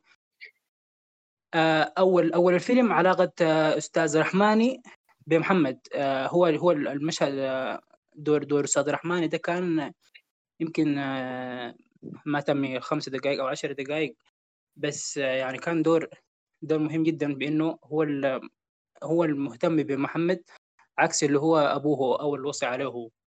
اللي هو حاول إنه هو بقدر الإمكان عايز يتخلص من محمد. هو شايفه عيب تقل عليه لأنه هو عايش في الحياة دي ب... ب... عايز دور الضحية في الحياة. بأنه آه، أبوه توفى بدري مرته توفت آه، وخلت له طفل آه، أعمى هو ما حيقدر عليه. هو ما عنده هو ما ما شخص يعني عنده مصدر دخل كده يقدر يخليه يعتني بواحد زي محمد فهو عايز يتخلص منه. من الناحية الثانية اللي هو في الفيلم الثاني أخت الأبتر اللي هي عايزة تتخلص برضه من من أخوها هو من طفلها. آه، اللي هو كان طفلها اللي اللي بذكرها بالحادثة اللي حصلت لها في الحرب اللي هو الاعتداء عليها وأخوها ما قادر يعمل حاجة الأبتر وتقريبا هو تقريبا الطفل بيذكرها بأي بأي مأساة حصلت لها في في حياتها في حاجة تانية برضو في في الفيلم بتاع لون فردوس اللي هو الرمزية بتاعت آه، مشهد العصفور اللي كان في أول الفيلم مع مع مع محمد اللي هو شاله من الأرض وخطاه في طلع في الشجرة سمع الصوت وصلوا لحد العش بتاعه. آه، وفي مشهد السمكة اللي كانت مع الجدة بمعنى يعني كأنه إنه الأشخاص دي هم اللي أنت ممكن تلقى فيهم الرحمة. في في المشهد بتاع الأبو ظهر المشهد بتاع الحيوانات. أنا اللغة بتاعت الحيوانات دي ما أنا ما أعرف أنا الوحيده اللي انتبهت لها اللي هي مشهد السلحفاة. اللي هي السلحفاة كانت يعني في مشهد العصفور والسمك اللي هو الجد عرفت تتعامل مع السمكة ومحمد عرف يتعامل مع العصفور. الأبو في مشهد السلحفاة أصلا يعني وكأنه يعني المخرج بيوريك إنه أصلا الشخص هو أصلا الشخص ده ما فيه رحمة. آه عكس ال ال محمد وعكس الجد جدته. في برضو ال ال الألوان اللي تظهر كانت ظهرت في وش الجدة اللي هو شكله هو فعلا لون الفردوس. ظهرت في يد محمد في آخر الفيلم برضو شكلا شكله فعلا عنده هو لون الفردوس. في الفيلم الثاني كان في اللي هو يعني الفيلم كان بي بي بيخليك كأنك أنت تعيش في في في الملاجئ في الملجأ نفسه بتشوف الناس دي حياتهم ومعاناتهم وكيف هم بأقل قدر عندهم هو بيقدروا يتكيفوا مع الحاجة دي. آه بيقدروا هم يعني آه عندهم الرفاهية عندهم اللي هو Satellite اللي هو Satellite كان بمثابة القائد بتاعهم الأب الروحي بتاعهم. هم عايشين على أساس إنه هم ينفذوا أوامر Satellite Satellite هو الوحيد اللي عارف مصلحتهم. آه، هو اللي برفه لهم هو اللي بيوجههم هو اللي بخلوهم يعني هم شغالين مع بعض بيقدروا يكسبوا لقمة العيش مع, مع Satellite فحياتهم كلها كانت زي هم زي زي الأطفال هم علاقة الأطفال مع مع Satellite براها على جانب يعني. قصة إنهم هم يبيعوا الألغام يوجههم للحاجة الصح وحاجة الغلط حقل الألغام الحاجة اللي هي حتنفجر. آه، في أي لحظة. فهو كان بيخاف عليهم وكم مرة أنقذهم. أنقذ الطفل برضه. الطفل اللي هو أصلا كان آه، آه، أمه عايزة تتخلص منه. فهي كل ما تتخلص منه الطفل بيظهر لها يعني هي عايزة تتخلص هي عايزة تنتحر. الطفل بيظهر لها كان في الخيال يعني لما كانت عايزة ترمي نفسها ولما كانت عايزة تنط من الجبل برضه هو ظهر لها تقريبا. فوصلت لموضوع وصلت لإنه هي المفروض تتخلص من الطفل الأول آه فالمشهد بتاع إنه هي تتخلص من أنا ما شفت حاجة مأساوية بالدرجة دي إنه حاجة طفل يتخل يعني واحدة تتخلص من طفل بالطريقة دي. برضه في آه يعني حاجة حاجة قاسيه جدا. أنا ما أعرف كيف الحاجة دي. بس آه يعني الفيلم والله ما شاء الله هو اختيار ما شاء الله. ولحد هنا. خلاص شكرا لكم. آه شكرا لك أنت يا محمد عماد على المداخلة الجميلة دي والمقابلات السمحة جدا دي وال إنما التنوم على إنك ركزت في الفيلم بصورة كويسة. ومتابع إنه طريقة الونسة بتاعتنا كيف. زي ما بقول آه، أبي مذاكره مولانا حارس مذاكر كويس. آه، المداخلة الجاية إن شاء الله حتكون مع مقداد. اتفضل يا مقداد المايك معاك مشكور مقدما.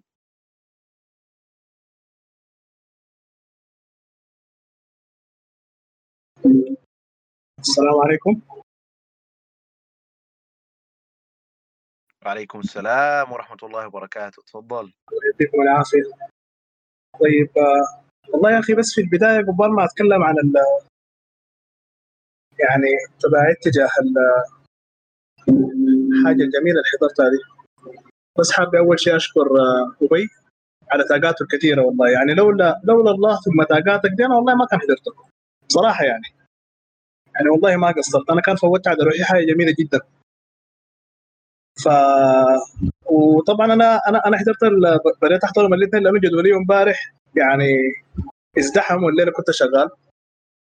آه حضرته قبل. يعني أنا لما تميت الفيلم الثاني حضرتهم ورا بعض. لما تميت الفيلم الثاني البرنامج بدأ طوالي يعني ما حبينا ذاته إنه شنو الزول ما يجي حاضر والحمد لله إننا ما ندمنا كنا هندم أشد الندم. وكود وهاني والله جهجهدوا باكاتنا يعني حتى الزول كان بيحضر الصراحة يعني رأيته شخصيا ما كان في تأثر عاطفي بقدر ما الزول كان مستغرق في المعاني أو في في الترميزات يعني. ف سردكم يعني زي ما بقولوا جهجه باكاتنا يعني. و وال وال وال وال والأحاسيس اللي كنا دفناها بغرور يعني كنتوا طلعتوها برا لينا و... واتوا الحمد لله. آه ما عندي مداخلة في الفيلم الثاني اللي هو اللهم صل على سيدنا محمد. Turtles Can Fly لأنه ربما أنا لأنه بديت ب Color the Paradise يعني بس اخترته لأن أنا حبيت الاسم أكثر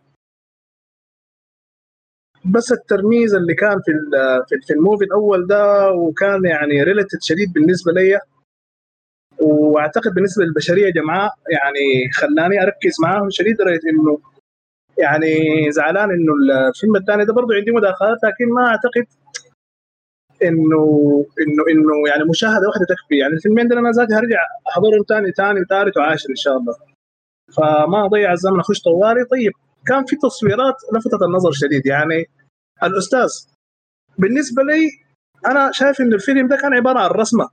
كله كل رسمة أو كل سيمفوني من الشخصيات ومن المشاهد كان بتمثل آه زي ما بيقولوا آه صورة أو معنى آه بيحكي حاجة بتكون بتتناقل عبر الأجيال. يعني الأستاذ ده عبارة عن الليجاسي بالنسبة لي أو يعني زي ما بقول الزول اللي بيخط الزول اللي بيكون عنده تعاليم بيوصلها للاجيال اللي يعني علاقته كانت حميمية وكان فيها رحمة وكان فيها تعليم وكان فيها حكمة مع مع الولد. لكن مهمته كان إنه بس يدرسه وبعد ذاك يديه لاهله وبعد الولد يواصل رحلته. فكان عبارة عن ليجاسي متمثلة بطريقه بطريقة عجيبة، الطبيعة الخلابة اللي رحبت بالطفل في الوقت اللي يعني انحرم فيه من اللي بيحبهم في مجتمعه. والمشاهد التصويرية بتاعت الفيلم كانت بتعكس الحاجة دي. يعني بتحس بالكونتراست آه يعني النفسي. يعني لما تلقى إنه في حزن وكآبه مغطي مغطي المشهد. بتلقى إنه المناظر الجميلة العصافير الورود آه الحدائق ذات بهجة. كأنهم بيقول له يعني قلت ابتسم يكفي التجهم في السماء. ودي برضو واحدة من الصور اللي عجبتني جدا. آه البيت اللي اللي رجع له آه كان بيمثل الانتماء. لما كان مع مع جدته مع أخواته. وهو الانتماء اللي لحد ما لحد ما يعني يعني روحه صعدت كان بيحاول يصلوا بعد ما بعد ما والده حرمه وكده. واعتقد في ناس كتار منهم شخصيات ضعيف يعني بيعانوا من ازمه الانتماء يعني. الزول بيحاول ينتمي لحته وفي ناس يمكن لحد ما يموتوا بيحسوا إنهم لا ينتمون إلى مكان في level من ال levels يعني. ف الله المستعان يعني. طيب أنا عجبتني جدا الحتة بتاعت إنه الطفل ذاته كان عنده تواصل دائم مع الطيور كشكل بسيط و ويعني ناتشورال شديد من الطبيعة وجميل وشيرفل وبيناسب روحه. عشان كده بقول لك طيور الجنة لأنه هو عبارة عن طفل طاهر. يعني من البداية في المدرسة الطائر اللي قام لقاه واقع وقام ختاه في في العش. وكان يتمنى لو أن أحدهم اللي هو كان أبوه يعني يكون هو اللي شاله من من بعده عن عن البيت ورجعه للعش لكن أبوه يعني ظلمه وأقصاه من عشه. بعدين لما قام لما قام رجع رجع رجع برضه للبيت. برضه آه علاقته بالطيور وحواره مع الجدة. لما قام آه رسلوا أبوه للنجار. آه أول ما دخل قال له يا أخي على يدك الشمال في بركة بتاعت بط. يعني تواصل دائم. وتحس انه روحه ذاتها لما صعدت كأنها يعني طير خفيف. يعني الأرواح الطاهرة دي بتطلع بسلاسة. فده واحدة من المشاهد يعني واحدة من الاستعارات اللي اللي اللي يعني أنا حسيت بها وضربتني في الصميم. الولد والنجار الحوار طبعا يعني كلنا يعني ممكن نتفق إنه يكون واحدة من أعظم الحوارات وطبعا يمكن ربما الأعظم يعني في في الفيلم ده اللي لما يعني قال له ليه الله يحب الاضراء و و و وأنا هرجع له في نقطة قادمة. شوف ردة فعل النجار لما سمع الكلام يعني وهو ضرير مثله سكت. وشه ما تجهم لكن كأنه في يعني ضربته في الوتر الحساس. أنا بالنسبة لي الولد والنجار آه يعني باعتبار كأن الولد لاقى صورته في المستقبل. يعني إذا كان إذا كان القصة والتسلسل بتاع الأحداث هو الفيت بتاع الولد ده آه نقلوا لمرحلة أخرى إنه واصل حياته. كان سينتهي مثل ما انتهى النجار. وبعدين بتشوفوا إنه هم بعد ذاك آه كان بيناتهم في في يعني آه توافق. لحد ما جاء أبوه ورجعوا. آه ال... أنا أنا أنا لاحظت إنه في ثلاثة شخصيات يمكن والله بالنسبة لي مثلت آه أنواع النفس. اللي هي الولد وال... وال... والجدة والأبو. وأنا أخلي الأبو في النهاية عشان يعني أموره جاته شديد. الولد بالنسبة لي عامل زي النفس آه هي النفوس ثلاثة. النفوس نفس اماره ونفس اللوامة ونفس المطمئنة. النفس اللوامة دي هي النفس اللي بتكون في مرحلة بتاعت يعني بتاعت آه زي ما بيقولوا ما مستقرة لسه. في اجابات ما عثرت عليها في صراع داخلي لكن يعني ما انداحت على على على الضلال ولا ولا استقرت واطمأنت يعني على اليقين. فبالنسبة لي الحوار اللي حصل بين الولد والنجار آه ولما قام قال لي أستاذي إلى آخره. حتى لو بتلاحظ إنه قال يعني أنا بحس انه الناس كلهم بيبقوا ما بيحبوني وقال إنه أنا بحس انه جدتي ذاتها بقت ما بتحبني. فده بيدل على إنه دي حقيقة دي ما حقيقة دي عبارة عن عن مغالطة وتدل على إنه نفسه لوامة لأنه لسه بيبحث عن الإجابات لأنه طفل طاهر ولكنه صغير ولم يصل إلى الاجابات البتة. يعني رغم إنه روحه لوامة ما وسط المرحلة يعني حقت الاطمئنان لأنه في أسئلة ملحة في في الحقائق الوجودية. فهو لما يصل لها تستقر. بنجي للجدة. يعني دي يمكن أكثر شخصية عجبتني هي الجدة لأنه هي بتمثل النفس المطمئنة. لو بتلاحظوا الصراع اللي كان بينه في الحوارات وبين وبين الأبو. يعني حتى لما أو ولده يعني لما أصر إنه ياخذ الولد وبعد ذاك حاول يوقفها إنها تطلع من البيت وحاول يرجعها يعني هي ذات سكوتة سكونة. كأنها شافه ولدها وشافه ذات السنن الكونية دي كتاب مفتوح قدامها وعارفة ما كان وما سيكون. عشان كده لما قال لها أنا أقوم أرجع لك بعد ما رقدت وتعبت أرجع لك الولد ده بكرة. قالت لي يا أخي أنا ما خايفة ما خايفة ما خايفة على محمد أنا خايفة عليك أنت. لأنه عارفة إنه هو نفسه أماره وهو تايه وأموره ما واضحة. لكن الولد ذاك يعني بارتباطه وبطهارته وبارتباطه بالطبيعة هيصل الإجابات عاجلا ام فيعني يعني الجدة كانت بتمثل نفسها مطمئنة بالنسبة لي حتى يعني آه اللحظة بتاعت وفاتها بتعكس الحاجة دي وإحساس الولد اتجاهها بيعكس الحاجة دي كذلك. نجي للنفس اللوامة اللي هي اللي هي الأبو. وهو يعني طوال أول ما حضرته طوال يعني تذكرت الآية بتقول ومن الناس من يعبد الله على حرف فإن أصابته فإن أصابه خير اطمأن إليه وإن أصابته فتنة آه اللهم صل على محمد. انقلب على وجهه تقريبا خسر الدنيا والآخرة. أنا الحاجة دي لخصت القصة بتاعت الزول ده يعني. لأنه الزول ده طوالي كان في يعني يعني والله يعني أنا أنا أنا ما أنا ما يعني ما تعاطفت معاه ولكن حزنت له لأنه كان في conflict ما في conflict ما طبيعي يعني صراع وانتهى الصراع بالخسارة والله. يعني المحطات واضحة إنه آه كل ما يكون بعين للولد بتلاحظوا إنه هو ما ما بيقدم على على على الشر طوالي بيفكر. لحظات التفكير هي الصراع. والزول المخرج والمصور كان شاطر شديد إنه بيخليه يقيف ويعاين له. دي ما جت اعتباطا دي لحظة القرار يعني yes or no وطوالي كان للأسف بيختار الخيارات الخاطئة وبيحاول بعد ذاك يرجع ويندم. وانتهى به المطاف للأسف إنه يعني يعني لحظة التردد الأخيرة واللي أنا أكثر لحظة أنا حزنتني في الفيلم على الزول ده ما هي اللحظة في النهاية وإنما اللحظة اللي أدت لها لما لما لما قاطعين الجسر والولد قام شنو وقع بالحصان؟ و والموت شاله لو ملاحظين الأبو في اللحظة دي ذاتها كان متردد. يعني أنت تتردد للتين يعني إذا أنت في لحظة بتاعت مسألة حياة وموت بعد ما سقطت في كل الاختبارات دي. يعني برضه تردد وأنا كمان كنت يعني في اللحظة دي مركز جدا لأنه لاحظت إنه الكاميرا جات أول شيء عينه وقعت على شنو؟ على الشنطة على الولد. على قروشه وعلى مستقبله وعلى أوراقه وعلى حاجاته. بعد شوي ركز على الولد؟ فقلت يا ربي الزول ده لما يجي جاري هيجري على الشنطة ولا هيجري على الولد؟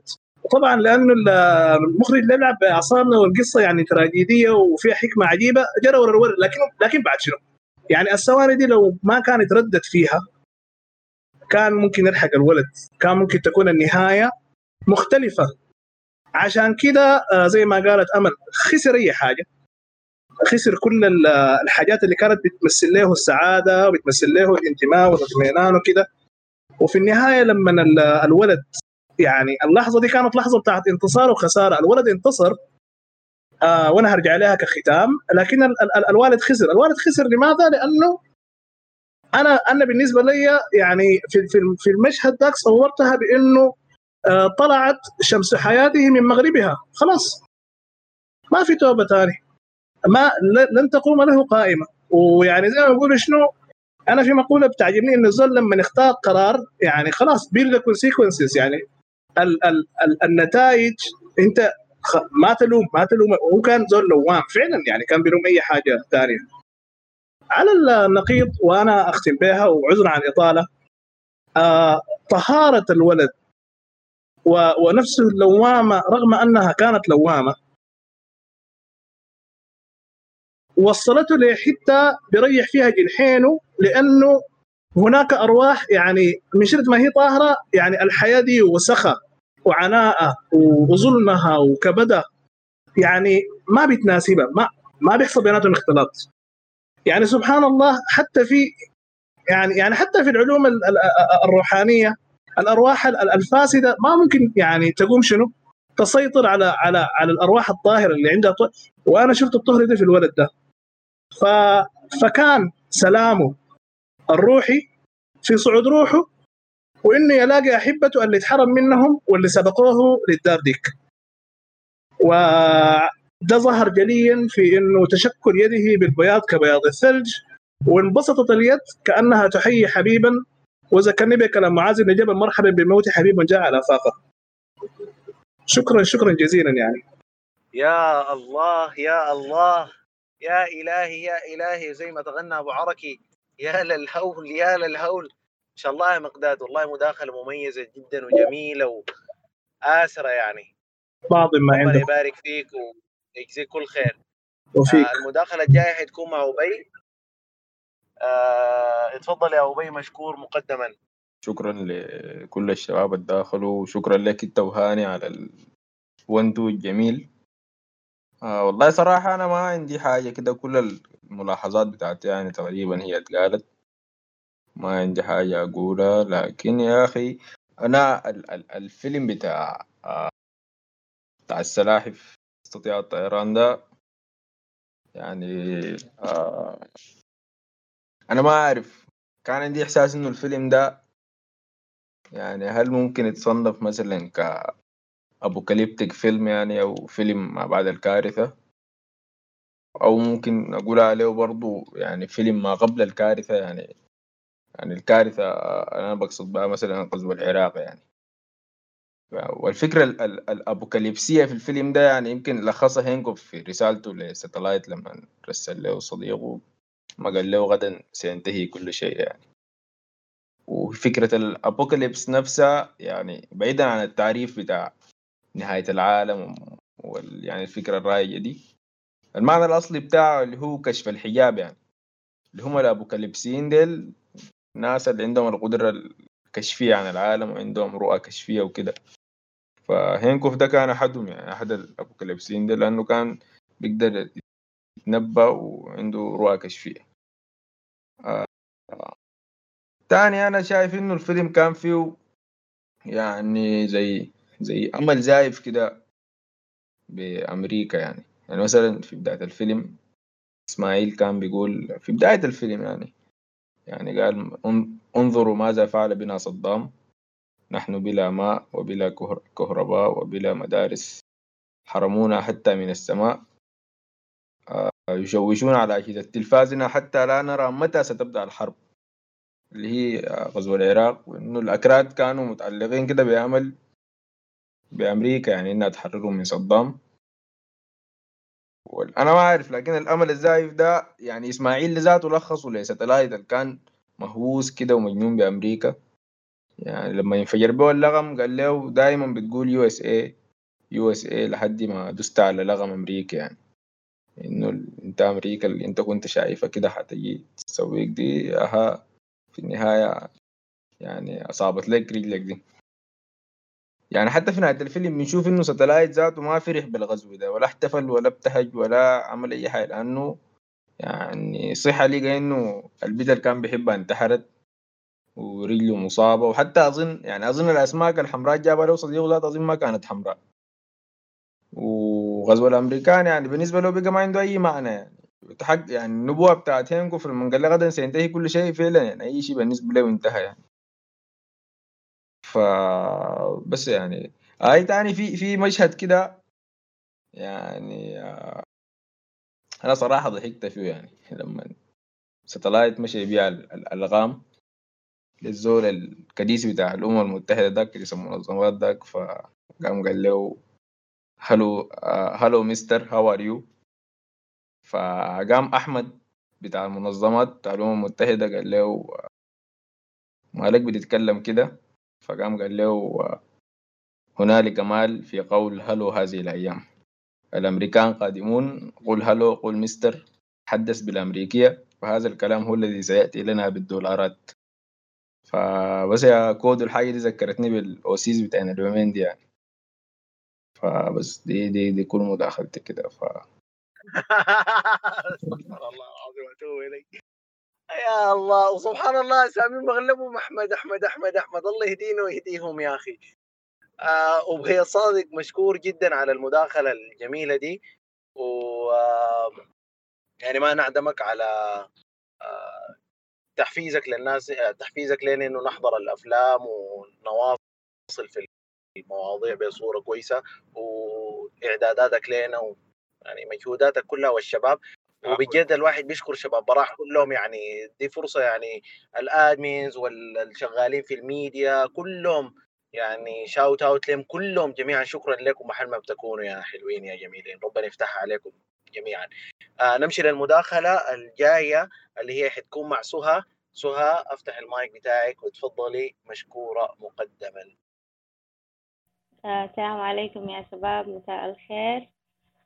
وشكرا شكرا شكرا على إنكم يعني عرفتوا الفيلم ده بالتحليل ده يعني بصورة كده يعني ما قادرة أوصف ذاتها كيف كانت آه تقريبا كل الحاجات اللي أنا عايزة أقول علقوا عليها الشباب فوق لكن عايزة أضيف حاجة إنه أصلا من البداية من بداية الفيلم يعني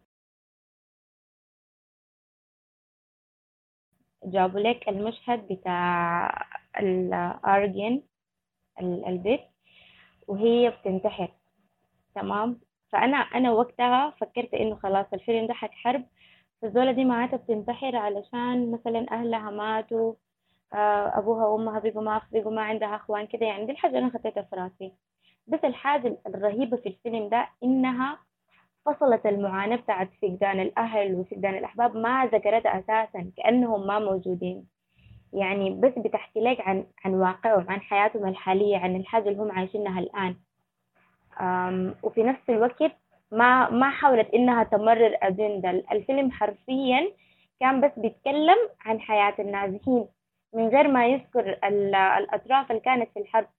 وذكر حاجة بسيطة يعني الحاجات اللي ممكن تحصل بسببها في المخيمات بتاعت اللاجئين عموما زي اللي حصل البيت من الاغتصاب. فدي برضو دي كان بونس للفيلم إنه نهائي ما حاول إنه يمرر أجندة سياسية زي دي. طيب يعني حاجة أنا عايز أتكلم عن البيت عموما وعن طفلها عن إنه كيف بذكرها بأي حاجة سيئة حصلت لها.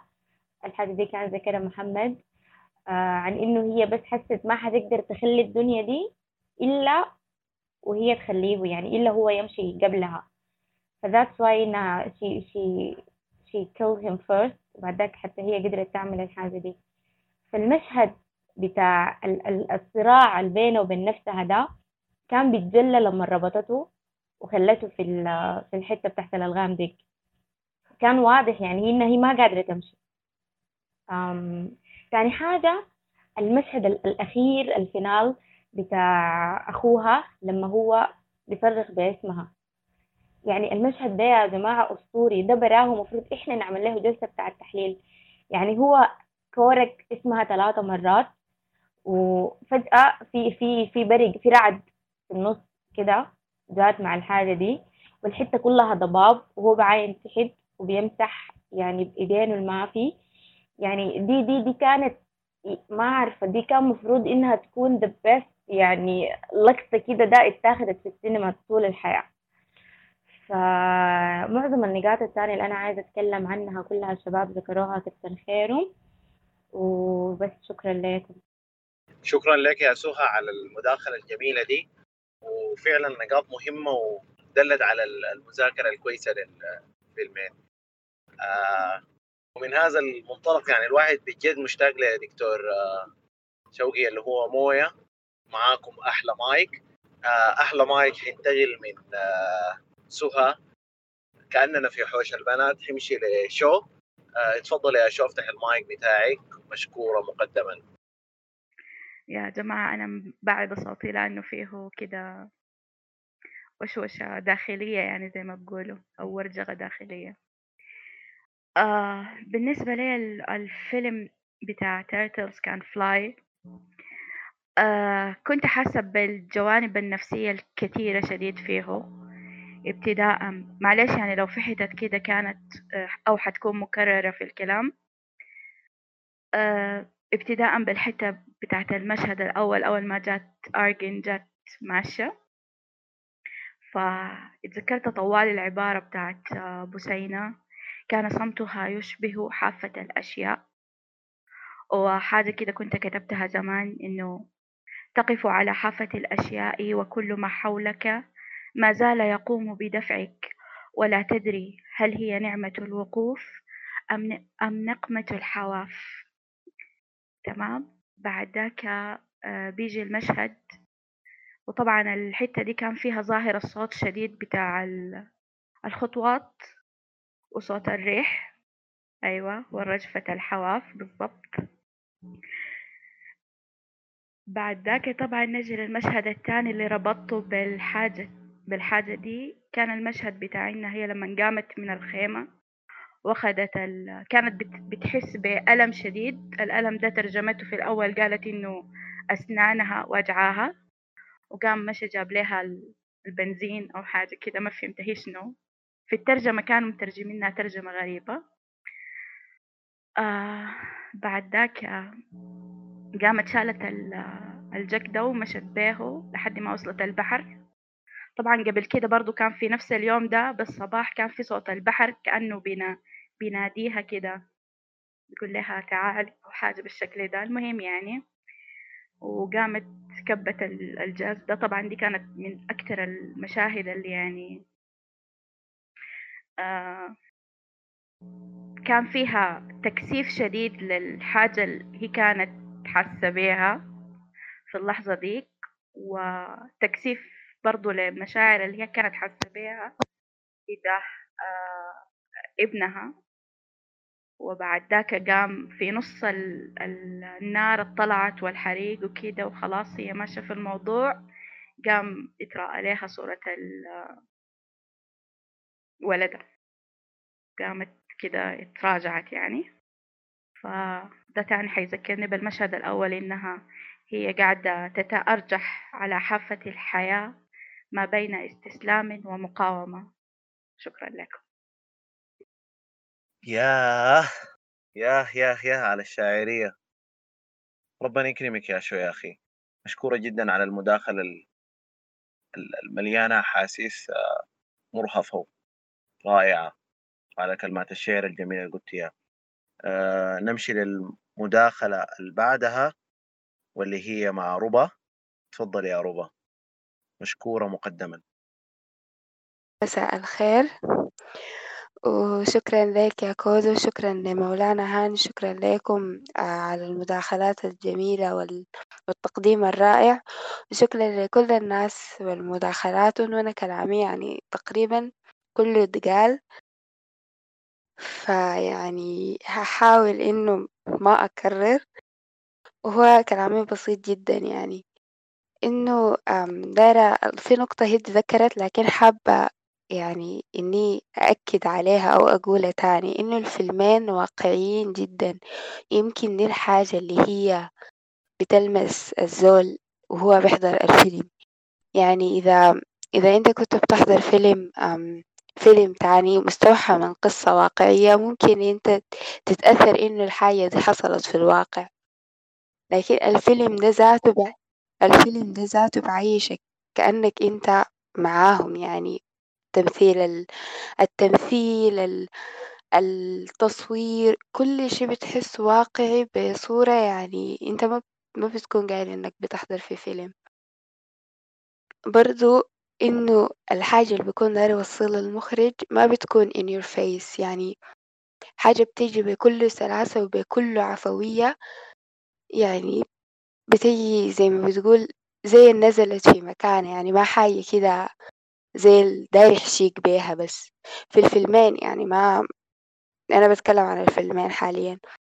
بالنسبة لي شخصيا آه، فيلم Turtles Can Fly أثر علي أكتر من آه، فيلم The Color of the Paradise لأنه يعني بكل بساطة آه، فيلم The Color of the Paradise حسيت أي هو فيه معاني عميقة جدا. بطريقة يعني صراحة يعني بتلمس الزول يعني دي حاجة أنا ما بقدر أنكرها نهائيا. لكن Turtles Can Fly حسيته إنه حكى قصة أنا بالنسبة لي حاجة يعني ما يعني ما عندي بيها background ما عندي لها خلفية أو بسمع بيها سمع واتحكت بطريقة غير الطريقة الناس متعودة إنها تشوفها يعني.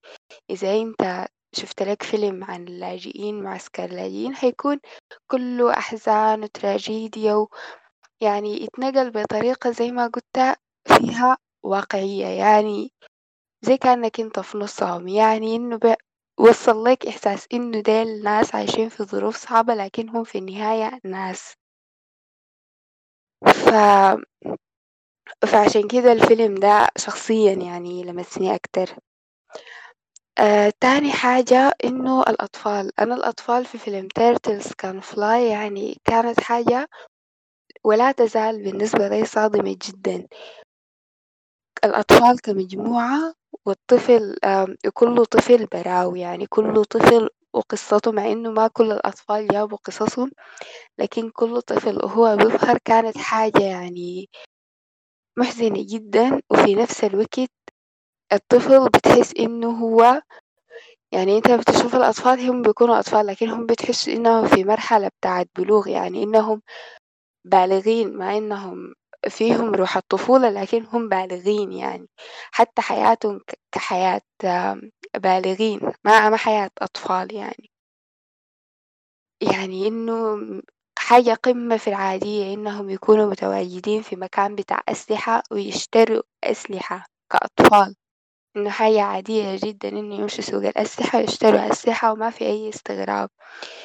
إنه حاجة عادية جدا إنه الأطفال ديل يعني مثلا آكرين دي مسؤولة من أكرم مسؤولة من طفل ومن أخوها يعني تقريبا وأخوها هو مسؤول من أخته. ومن طفل وهم في هم هم كلهم كده على بعض أطفال يعني عايشين حياة بالغين وده انعكس على شخصياتهم ذاتها في النهاية يعني آكرين دي هي شو كفت ووفت فيها يعني أنا كنت دايرة أتكلم عنها لكن هي كفت ووفت فيها تماما يعني أنا الشخصية دي شخصية لامستني جدا ولحد الآن ما قادرة إني أتخطاها يعني أكرين دي. الصراعات اللي عاشتها والمآسي شافتها وأخوها ذاته يعني المآسي اللي شافها يعني قصتهم هم في الفيلم يعني أنا بالنسبة لي دي قصة يعني لامستني جدا. وحتى لاحظت إنه في الأفلام دي عموما إنه الحوارات ما قاعد تكون كتيرة أو ما إنها ما كتيرة لكن ما قاعد تكون يعني كلام صرف عربي كتير. قاعد تكون to the point يعني حوارات ما ما قادرة أوصفها بالضبط لكن إن شاء الله تكون فكرتي وصلت إنه ما قاعد يكون فيها هناي فيها كلام كتير بس حاجة كده to the point بتوصل لك الفكرة وفي نفس الوقت ما حاجة معقدة. يعني ما حاجة معقدة. أي هو أنت بس المعاني الكتيرة هتخليك تضطر إنك تركز وتحضر الفيلم تاني لكن في حد ذات الفكرة بتكون simple يعني. آه وشكرا. أي ما في ملل إطلاقا. شكرا يا جماعة. والله شكرا لك أنت يا ربا لا كنت محتاجة ترتيب لا كنت أي حاجة. ما شاء الله تبارك الله. كلام موزون ومرتب وجميل جدا ونظرات يعني آه، بتدل على التركيز وعلى الاستفاضة وعلى على الإبداع في في التفكير السينمائي. شكرا لك شديد يا ربا. آه ننتقل لمداخلة بكري حامد. تفضل يا بكري مشكور مقدما. السلام عليكم. آه كل الشكر للشباب المقدمين هاني وكودو ومحمد فرح. وشكرا لكم على السرد الجميل. آه أنا طبعا والله بأمانة حضرت فيلم واحد اللي هو فيلم السلاحف استطيع الطيران. آه آه بس كنت داير يعني آه يعني الشباب ما قصروا ذكروا كل النقاط اللي كان ممكن الزول يذكرها أو يقولها. لكن قبالك آه بس آه لفتني حاجة. هاني قال Satellite هو بيمثل السياسي. آه أوكي أنا ما أعرف هاني رؤيته شنو ممكن يشرح لنا بعدين لكن أنا بفتكر إنه السياسي لو كان لو كان بهمة لو كان بهمة Satellite و وشجاعة Satellite بفتكر إنه كان ممكن أي سياسي يكون ناجح ويقدم شيء يعني. فهو إذا كان زماه بحتة إنه سياسي دي. دي في في في في في, في عموم الفيلم عن Satellite يعني. Satellite كان عنده شجاعة وعنده همة باهتمامه بالاطفال ديل والشباب ديل بحاول يوفر لهم قوتهم وشغلهم وكده. وفي نفس الوقت آه الشجاعة ظهرت في في حتة إنه داير ينقذ الطفل وإنه يمشي ويتحرك في وسط الحقل بتاع الألغام دي. ويخاطر ويخاطر بروحه. واصلا هي دي شغلتهم يعني هي دي أصلا الشغلة بيشتغلوها.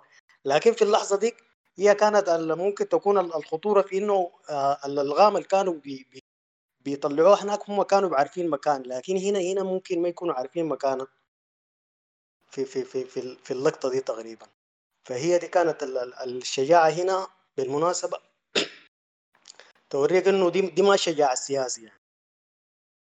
آه آه تاني تاني شيء أفتكر إنه قبلك أبي تكلم عن عن عن النقطة بتاعت إنه أيوة أيوة اللي هي إنه الناس ديل كانوا متعلقين بأمريكا وإنه أمريكا هي اللي ممكن يكون منقذ لهم.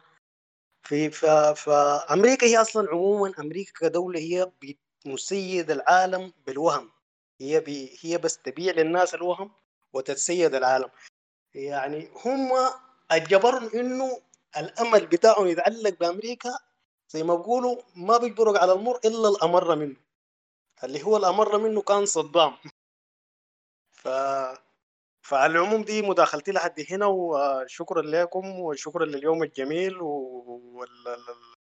وشكرا أول أو ثاني سي آه، شكرا لأبي إنه يعني سكانا سك عشان نحضر الفيلمين الجميلات دي وأنا في النهاية نسبة للظروف قدرت أحضر جزء أو احضر فيلم واحد وشكرا لكل الحضور وكل الشباب وكل المداخلين. ودمتم في أمان الله ومعاكم أحلى مايك. آه كودو حبيبنا لو ما في مداخلات خلينا بس على السريع نجاوب على الأسئلة اللي جت في طرف المداخلات لو ما في يا ابي طيب آه، نبدأها من الأخير نبدأها من من نيموري آه، كلام بكري اللي هو كان بيتكلم عن آه، السياسي ده هي هي شوف هي نبذة لكن بشكل المحمدة يا يا بكري بهمان يقول شنو؟ بيقول انه إنه آه الفكرة اولا وأخيرا هو بيقول إنه المشكلة اللي إحنا فيها دي ما ما هي ما هي مشكلة بتاعت ثقافة ولا هي مشكلة بتاعت اقتصاد طاحن ولا هي مشكلة بتاعت حرقيات هي مشكلة بتاعت إدارة سياسية اولا وأخيرا. كويس؟ آه ده بيمثل لك اللي أنت حبيته ساتلايت ده ده بيمثل لك أحسن سياسي موجود لكن عنده كل المكونات بتاع الذهنية السياسية. اولا هو زول وصولي. آه، وصولي بمعنى آخر من الحاجة اللي هو داير يصلها بيشوف كل الطرق آه، عشان عشان يصل لها دي إحنا عرفناها كيف في علاقته بأقران لما هو كان داير البيت تتكسر فيها من أول يوم شافها. كويس؟ حاول يحنكها بموضوع الموية والسيكل ما جابت له خبر. كويس؟ اتشاكل مع أخوها قبل ما بيعرف إنه هو أخوها وكان خلاص يعني عمل فيها النار مولعة بيناتهم يعني. كويس؟ لما شاف عرف إنه هي إنه إنه إنه ده اخو آه، ده أخو دي كويس؟ مشى وقع ال ال ال ال الوثيقة الدستورية. كويس؟ نسى موضوع مشاكله معها آه لما عندك الإشكالية الثانية لما نحاول إنه هو يوصل لها برضه عن طريق إنه أنا زول مالي هذول السياسيين بيعملوا كده يعني إنه أنا مالي مكاني عين الناس زي كلهم شغالين تحتي أنا جايب خبرهم ما عارف شنو ما جابت خبر. عمل شنو في النهاية؟ بدأ يتعلق بالبت أو إنه يقرب بالبت عن طريق الشافع اللي هي ما اللي هو ما عارف الشافع ده بالنسبة لها شنو. فهو هو بيمثل لنا السياسي يعني فعلا هو اوبورتونيستي آه، ده واحد. اثنين إنه ما في زول بيغطي عورته قدر السياسيين. خدها من من بدايته لما بيمشي عند المشاهد كلها اللي هو كان قاعد فيها لما بيفاوض لما ياخذ الشفع يوزعهم أنا حعد 1 2 3 تمشوا كده. ما أعرف شنو. دي كلها بهرجة بتاع سياسيين. يعني نفس السياسة العفنة الموجودة لحد هسه في العراق والموجودة لحد هسه في تركيا والموجوده لحد هسه في إيران. ويعني ما بيخفاكم فضة خيركم. والموجود حسي هسه في السياسة السودانية. كل واحد بيدعي إنه بيده الحل لكن هو ما ما عنده التكتح. إضافة لكده المشاهد لاحظ إنه هو لما كان قاعد قدام قدام كبار القبيلة وإنه أنا اللي فاهم أنا اللي حجيب لكم الأخبار أنا بتاع الستلايتات أنا اللي ما أعرف شنو لما قعدوا قال يا أخي طيب إحنا ما فاهمين. جابوا المؤتمر الصحفي ما بتاع كولين باولو اللي كان منو بيتكلم قال بيقولوا شنو؟ لما تضايق قام قال لا يا أخي بيقولوا إنه في مطرة جاية. قال إحنا مالهم مالهم مطر يا أخي. قال لا لا هم يتكلموا عن إنه في مطرة جاية. فهي ده ده كان الفكرة الأساسية إنه هو كان بيتكلم عن عن آه عن Satellite باعتبار إنه هو بيمثل في الطيف بتاع الأطفال دي كلهم. الأطفال دي طبعا هم الكبار بتاع الفيلم. فهو قاعد يوريك إنه ده, ده السياسي اللي فيهم. آه، الحلو اللي في الشخصية إحنا حبينا Satellite ليه؟ في النقطة بتاعت التحول. انه إنه من آه، يعني كان دي حياته كلها عبارة عن مساومات ومفاوضات وكلام زي كده. ما بان شخصيته الحقيقية إلا لما لما نحاول ينقذ الشافع آه، بعد ما غرق. إنه اتألم للبت وعرف إنه هو المفروض إنه هو أول حاجة يتألم لمصابة يحس بها قبل ما يتعلق بها شكليا. لما كره الأمريكان نفسه واعلن قطيعته تماما الحكاية دي لما حاول انه هو يساعد آه آه أخو ارجان آه في في في لما مشى ينقل الولد ويحاول انه هو يعالجه هنا هنا اتفصل عن عن عن عن السياسي وبقى الإنسان. عشان كده إحنا حبيناه. عشان كده هو برضه بقى عنده نفس القابلية أو نفس القوة السحرية بتاع الولد انه هو بقى عنده الرؤية. هو لما شاف الرؤية بالمناسبة اتاكد له إنه كل الحاجة اللي هو كان بيطبل لها وهو عايز أيوه دي, دي طبعا دي اللحظة الحرجة يا يا روبا. لما ساعد الولد وكان بيحاول انه قدر الإمكان في الدنيا المكهربة دي إنه يرد الولد على أساس إنه هو ما يمشي بس بعيد. على أساس إنه بس إنه يحاول ينقذه. وفعلا حاول إنه هو يضحى بحياته على أساس إنه ينقذ الولد يعني. هنا شفناه بعد كده إنه هو فعلا ولد آه، آه، مسكين ومخلخل أصلا وجنه خوف وكلام زي ده. طيب ما دام إحنا حنتكلم عن عن آه، عن عن Turtles Can Fly يا جماعة Turtles Can Fly عظمته عظمته إنه تعالج معالجة كوميدية. أنا الفيلم ده يعني أنا بكيت فيه مرة واحدة وضحكت فيه يمكن ست مرات لما وقعت على قفاي. دي دي دي عبقرية يا جماعة إنه في كل البؤس ده إنه هو عمل مو... من أول مشهد لحد آخر لحد ما وصلنا المشاهد الأخيرة المعالجة كلها كوميدية. كويس؟ علاقته بالاو سي لما يقول يتكلم إنجليزي الكلام اللي كان بيتمرر من تحت لتحت. في في في مفهوم الفشخرة الأمريكية. أول مشهد يا جماعة الناس كلهم مادين أسلاك الأنتين وهو قاعد من هناك يكورك يا فلان أعمل يا فلان أعمل. علاقته بباشو كانت مبنية على على على يعني على construction كوميدي علاقته العسل بشاركو شاركو حبيبنا ده. كويس انه هو بيشوف فيه الأب المعوض له على أساس كده كان دائما بيقول له يا أخي لما بيجي يرمي له كلمة إنجليزية يقول له يا أخي دقيقه ينزل يمشي يشوف شغله يرجع ثاني يقول له يا أخي الكلمة دي معناها شنو؟ كل الحاجات دي يا جماعة مصروفة على معالجة كوميدية لأنه لو ما حصل الشيء ده الفيلم ده ما في زول قادر ما كان حيقدر يتم ربعه حتى ففي الحتة دي فرق شنو من من Color of Paradise مع إنه بالمناسبة الفيلمين توائم أنا أنا شايف إنهم توائم عديد كده آه، لو أنتم تأملتوا في في آه، في شخصية آه، محمد وأبوه حتلقوا من جوا من جوا استبطان الشخصية بالضبط حتلقوا إنه أبو محمد ده عبارة عن نسخة طبق الأصل من من اجرام وحتلقوا إنه إنه إنه إنه محمد هو نسخة طبق الأصل من أخوها. أخوها اللي فاقد كل شيء لكن مع, مع ده كله بيحاول لسه عنده أمل. هو اللي شايف الكوابيس دي كلها يا جماعة هو اللي متنبئ لكن لسه عنده أمل إنه هو يواصل إنه هو يكمل حياته. لسه عنده أمل إنه يأخذ الشافع ده ويربيه. ولسه عم... وكل كل كلامه بس إنه يقول للبنت يا أخي أطلع من اللي أنت فيها ده ما لقيط ده ولدك أنت. على أساس بس عدي الحتة دي. في المقابل هي اللي متمثلة فيها روح السخط على اللي حاصل لها في العالم وإن هي مدار. النحس ده كله يعني يعني الحياة كلها مركب عليها. ده نفس الشخصية بتاعت أبو محمد اللي هي شخصية تمثل الضحية. انه هو تمثل انه هو ضحية على أساس كده انه هو بقى آه، عرضة للقدرية. الفرق بيناتهم شنو؟ إنه ذاك فيلم يعني في في مسيرته النهائية هو مسيرة سوداوية لأنه لأنه حتى النهاية اللي إحنا وصلناها هي كانت نهاية سوداوية دخول الأمريكان للعراق. هناك لا كان العكس. آه، تعامل آه، مجيد مجدي مع شخصياته بيذكرني بهايو مايازاكي بالمناسبة. لأنه بيتعامل معهم بحنية وبعطف بالغ. على قدر ما هو إحنا كارهين أبو محمد وهو جايب لك إنه هو شخصية يعني ما ما ما بتتبلع كويس. على قدر الحاجة دي كان بيتعاطف مع أبو محمد. في شنو؟ في إنه هو بيقول لهم أبو محمد ده على قدر ما يعني زول أيوه ماساوي وأي حاجة لما جاء اتعور هو راكب آه، حماره وتعلق في الشجرة قدام قدام حبيبته. بقى العوارة دي بيقول لك يا أخي الزول ده داير داير يشوف الحياة يعني. أوكي لسه فيه شوية lightness آه، يعني في الموضوع. كويس؟ لما لما جاب أبو محمد دي طبعا دي من أحلى أحلى المشاهد اللي أنا كسرتني عليه بالمناسبة. خلاص هو لما قرر في النهاية إنه يمشي يشوف آه، ولده بعد ما أمه أمه توفت. كويس؟ نزل من من الحافلة الزرقاء. أول ما يتردد كده جت مرة حافلة حمراء من الناحية الثانية عشان تاخده. هو عايز يقول لك إنه الناس اللي هم عايزين يعيشوا بالذهنية الإنهزامية ديل أوكي؟ حياتهم كلها مبنية يعني يعني سبحان الله إنه ربنا بيديهم ربنا بيديهم على قدر نيته وعلى قدر تصور هو. وإنه الزول ده حياته كلها اللي هو مشى في الخمس سنين مما بعد أمه ماتت أوكي؟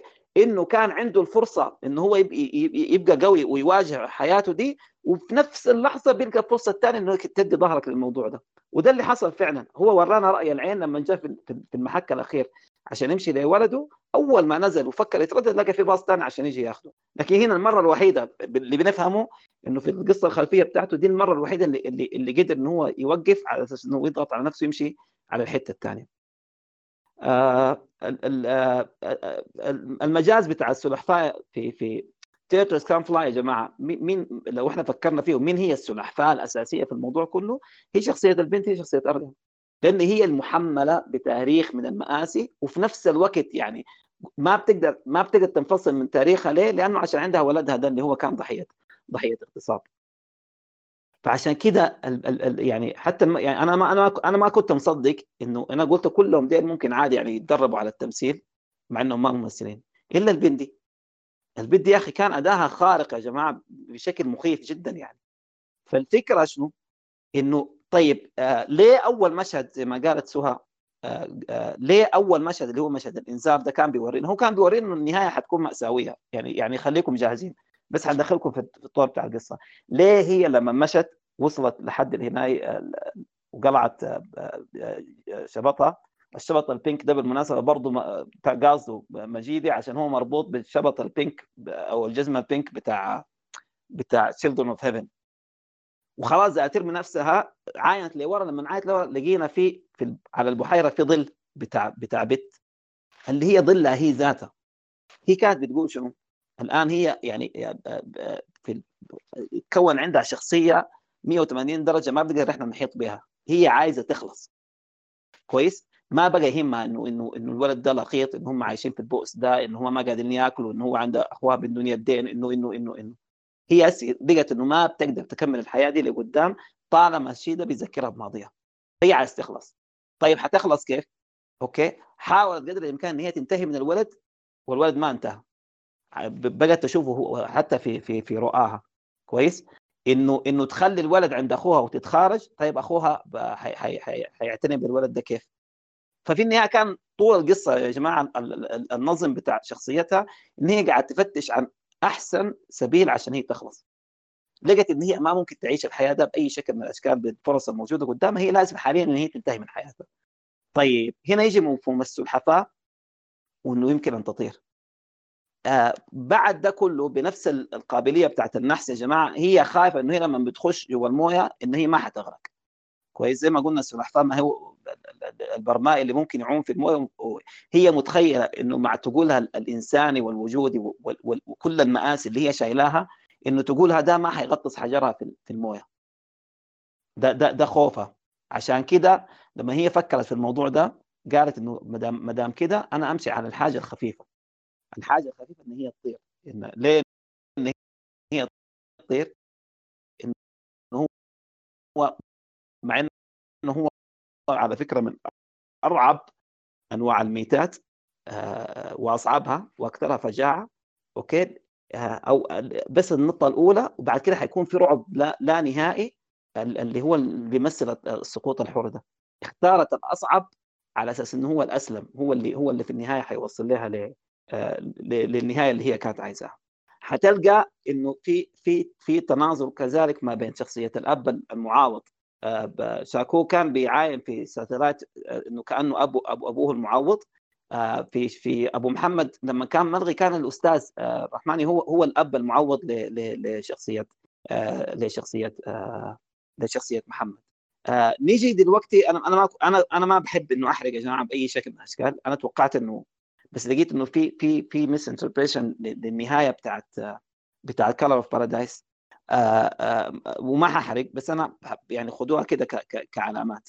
ال ال ال الخطاب الأعظم في في الفيلم ده يمكن في الأفلام السينمائية الإيرانية كلها حق الفصل الثالث اللي هو في المنجرة لما كان قاعد بيقول يا أخي آه، انه الله أنا سألت الأستاذ انه الله بيحبنا ولا لا قال قال بيحبك قال لو بيحبنا طيب ليه خلقنا عميانين؟ قام قال له أصلا الله غير مرئي إن إحنا ما بنشوفه. ما بنصبه ففي ده إحنا بنستوي إحنا وإحنا واللي بيشوفه واحد وانك انت حتلقاه في كل مكان كويس لكن الاضافه الميزه اللي فوق فيك عن الباقيين كلهم اللي عندهم عيون ان الله بيحب المحرومين من البصر أكثر حتى لو كنا بنشوف كويس قام آه، الحته دي هي اللي وصلتنا للشخصيه العذبه المجنونه العميقه الصوفيه دي بتاعت محمد انه هو من بدايه الفيلم لحد آخره. الزول ده أتقن بريل آه زي ما قال سيدنا علي بن أبي طالب انه إنه آه آه وفي كل شيء له آية وفيك انطوى العالم الأكبر. هو هو هو طريقه إلى ربنا عن طريق لمسات البريل دي. إنه هو عايز يقرأ طريقه لربنا. عشان كده لمس كل الموجودات اللي حواليه لمس السنابل قاعد يقرأ لها.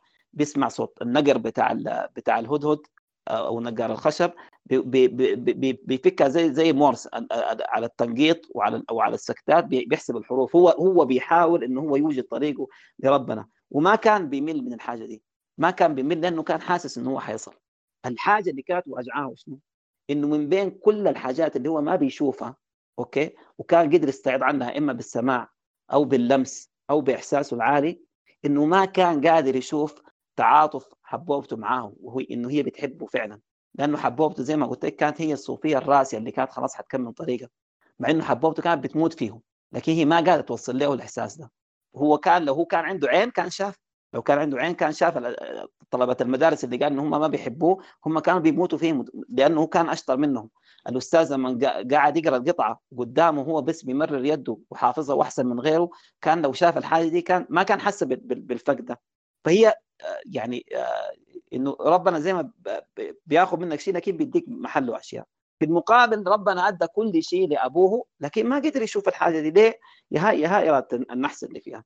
أنا عجبني جدا جدا يعني المجاز اللي جابه حبيبنا مقداد لأنه أنا ما كنت عايز يعني أفسر في الفيلم كثير لكن إنه إنه إنه إنه مسألة النفس اللوامة والنفس الأمارة بالسوء والنفس المطمئنة. يا أخي يا أخي الله الله يديك العافية يا مخداد هي الفكرة بس إنه ما كل واحد منهم بيمثل نفس. هم كل واحد من الثلاثه ديل فيهم الثلاثه أنفس. لكن الفرق ان هم عبارة عن أضلاع مثلث في واحد بيكون فوق هو اللي ماسك الليد وناس بيخضعوا تحته يعني بمعنى آخر إنه النفس اللوامة والنفس الأمارة بالسوء كانت موجودة عند عند عند حبوبه عند الحبوبة.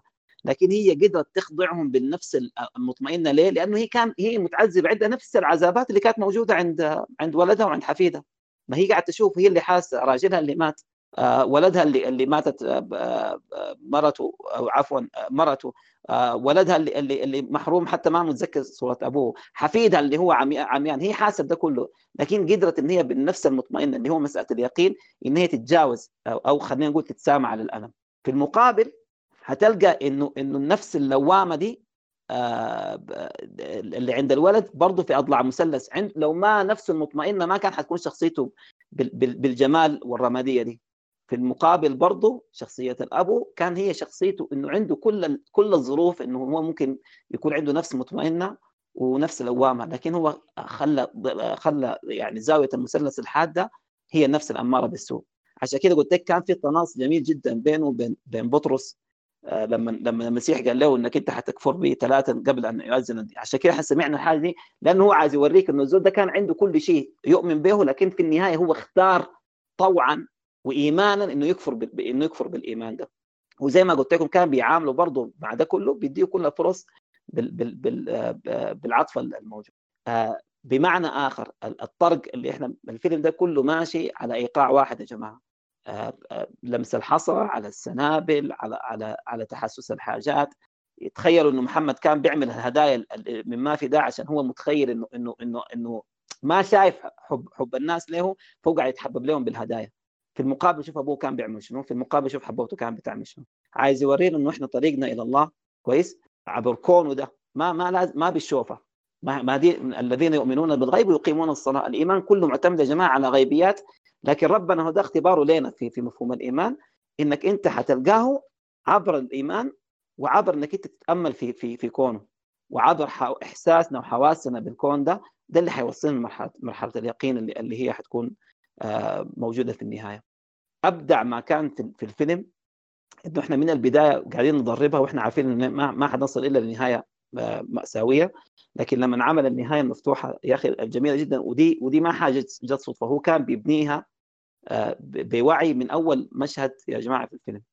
لاحظوا انه إنه لما زي ما قلت لكم عمل لكم المجاز بتاع خلق آدم لما لما خلى محمد يلمس يد حبوبته لما خلى محمد يلمس يد أبوه. في مسألة اللمس ده. كويس؟ عايز يوريك إنه إنه محمد هذه عينه اللي حيشوف بها الله عن طريق عن طريق اللمس وعن طريق فك شفرة اللغة الموجودة في الموجودات. وده اللي حصل. لما مات إحنا ارتحنا. ليه؟ مع إنه إنه هو مات لكن هو عايز يوريك إنه هو الزول ده كمل طريقه وأخيرا يعني قدر إنه إنه يلقى إنه إنه يلقى ربنا عن طريق عينه اللي في اللي اللي في يدينه. آه أنا ما عايز يعني آخذ أكثر من وقتكم كده يديكم العافية وشكرا جزيلا لكم. شكرا لك يا هاني وشكرا لكل الشباب. آه ما اعتقد بعد في مداخلات يا جماعة. وبعدها ممكن نختم. وبس أنا عايز أقول حاجة يا جماعة عن الفيلم بتاع The Color of Paradise أو صبغه الله. إنه الفيلم ده كان عنده تأثير واسع جدا يعني لما يتعرض في أمريكا. فيقال إنه في سيدة عجوز يعني لما شاهدت الفيلم ده بعد طلعت منه مشت اشترت كمية كبيرة من التذاكر. فسألوها انت ليش اشتريتي؟ يعني انت حضرت الفيلم واشتريت التذاكر الكثيره دي ليه؟ قالت إنها هي بس حابة تشجع صناعة النوع ده من الأفلام فهي عايزة يعني بشراء التذاكر ده يعني القروش دي كلها تمشي للمخرج يعني. فدي حاجة بتوريك يعني العظمة بتاعت الفيلم ده السلام عليكم. وكويس إنك ذكرتني أبي. الفيلم ده طبعا ما ما ترشح زي زي زي Children of للأوسكار. لكن أخذ جائزة أفضل فيلم كان في مهرجان مونتريال السينمائي في كندا. الغريب فيه إنه عمل آه، رقم قياسي في شباك التذاكر لفيلم آسيوي. يعني مش المرة دي بس.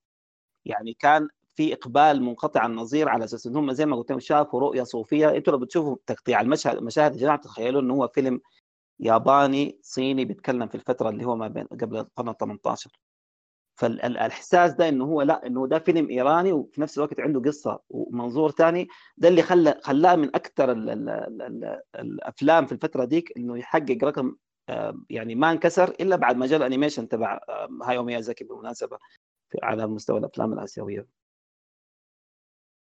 لا يا أخي كلام جميل آه برضو يا هاني يعني آه آه روجر روجر إيبرت مرة قال إنه عن الفيلم ده يعني يعني أنا كان قريت ال review بتاعه ففي الختام بتاعه قال إنه قال إنه ده فيلم عائلي يعني يخجل الطابع الاستغلال التجاري السهل الذي يمارسه صانعوه يعني أفلام زي بوكيمون بنظام القيم الذي يبشر به والقائم على القوة والجشع.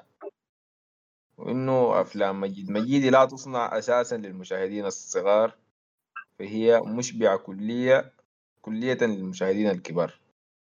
فهو يعني كان انتقد انتقد معظم الأفلام كان يعني يعني موجهة للأطفال يعني يعني أول الأفلام العائلية اللي كان بتصنع في الفترة دي يعني لما قارنا بالفيلم ده. فأنا قلت أنا شخصيا ما بتذكر في فيلم عمل فيني أعمال زي الفيلم ده. يعني. يعني كمية من المشاعر المتباينة كده بين السعادة والفرح مرات دموع ما أظن يعني في مشهد كده خلاني سعيد زي مشهد محمد. وفي المدرسة بتاعت أخواته لما كان بيقرأ أحسن من المبصرين ذاته. فيعني حاجة رائعة والله.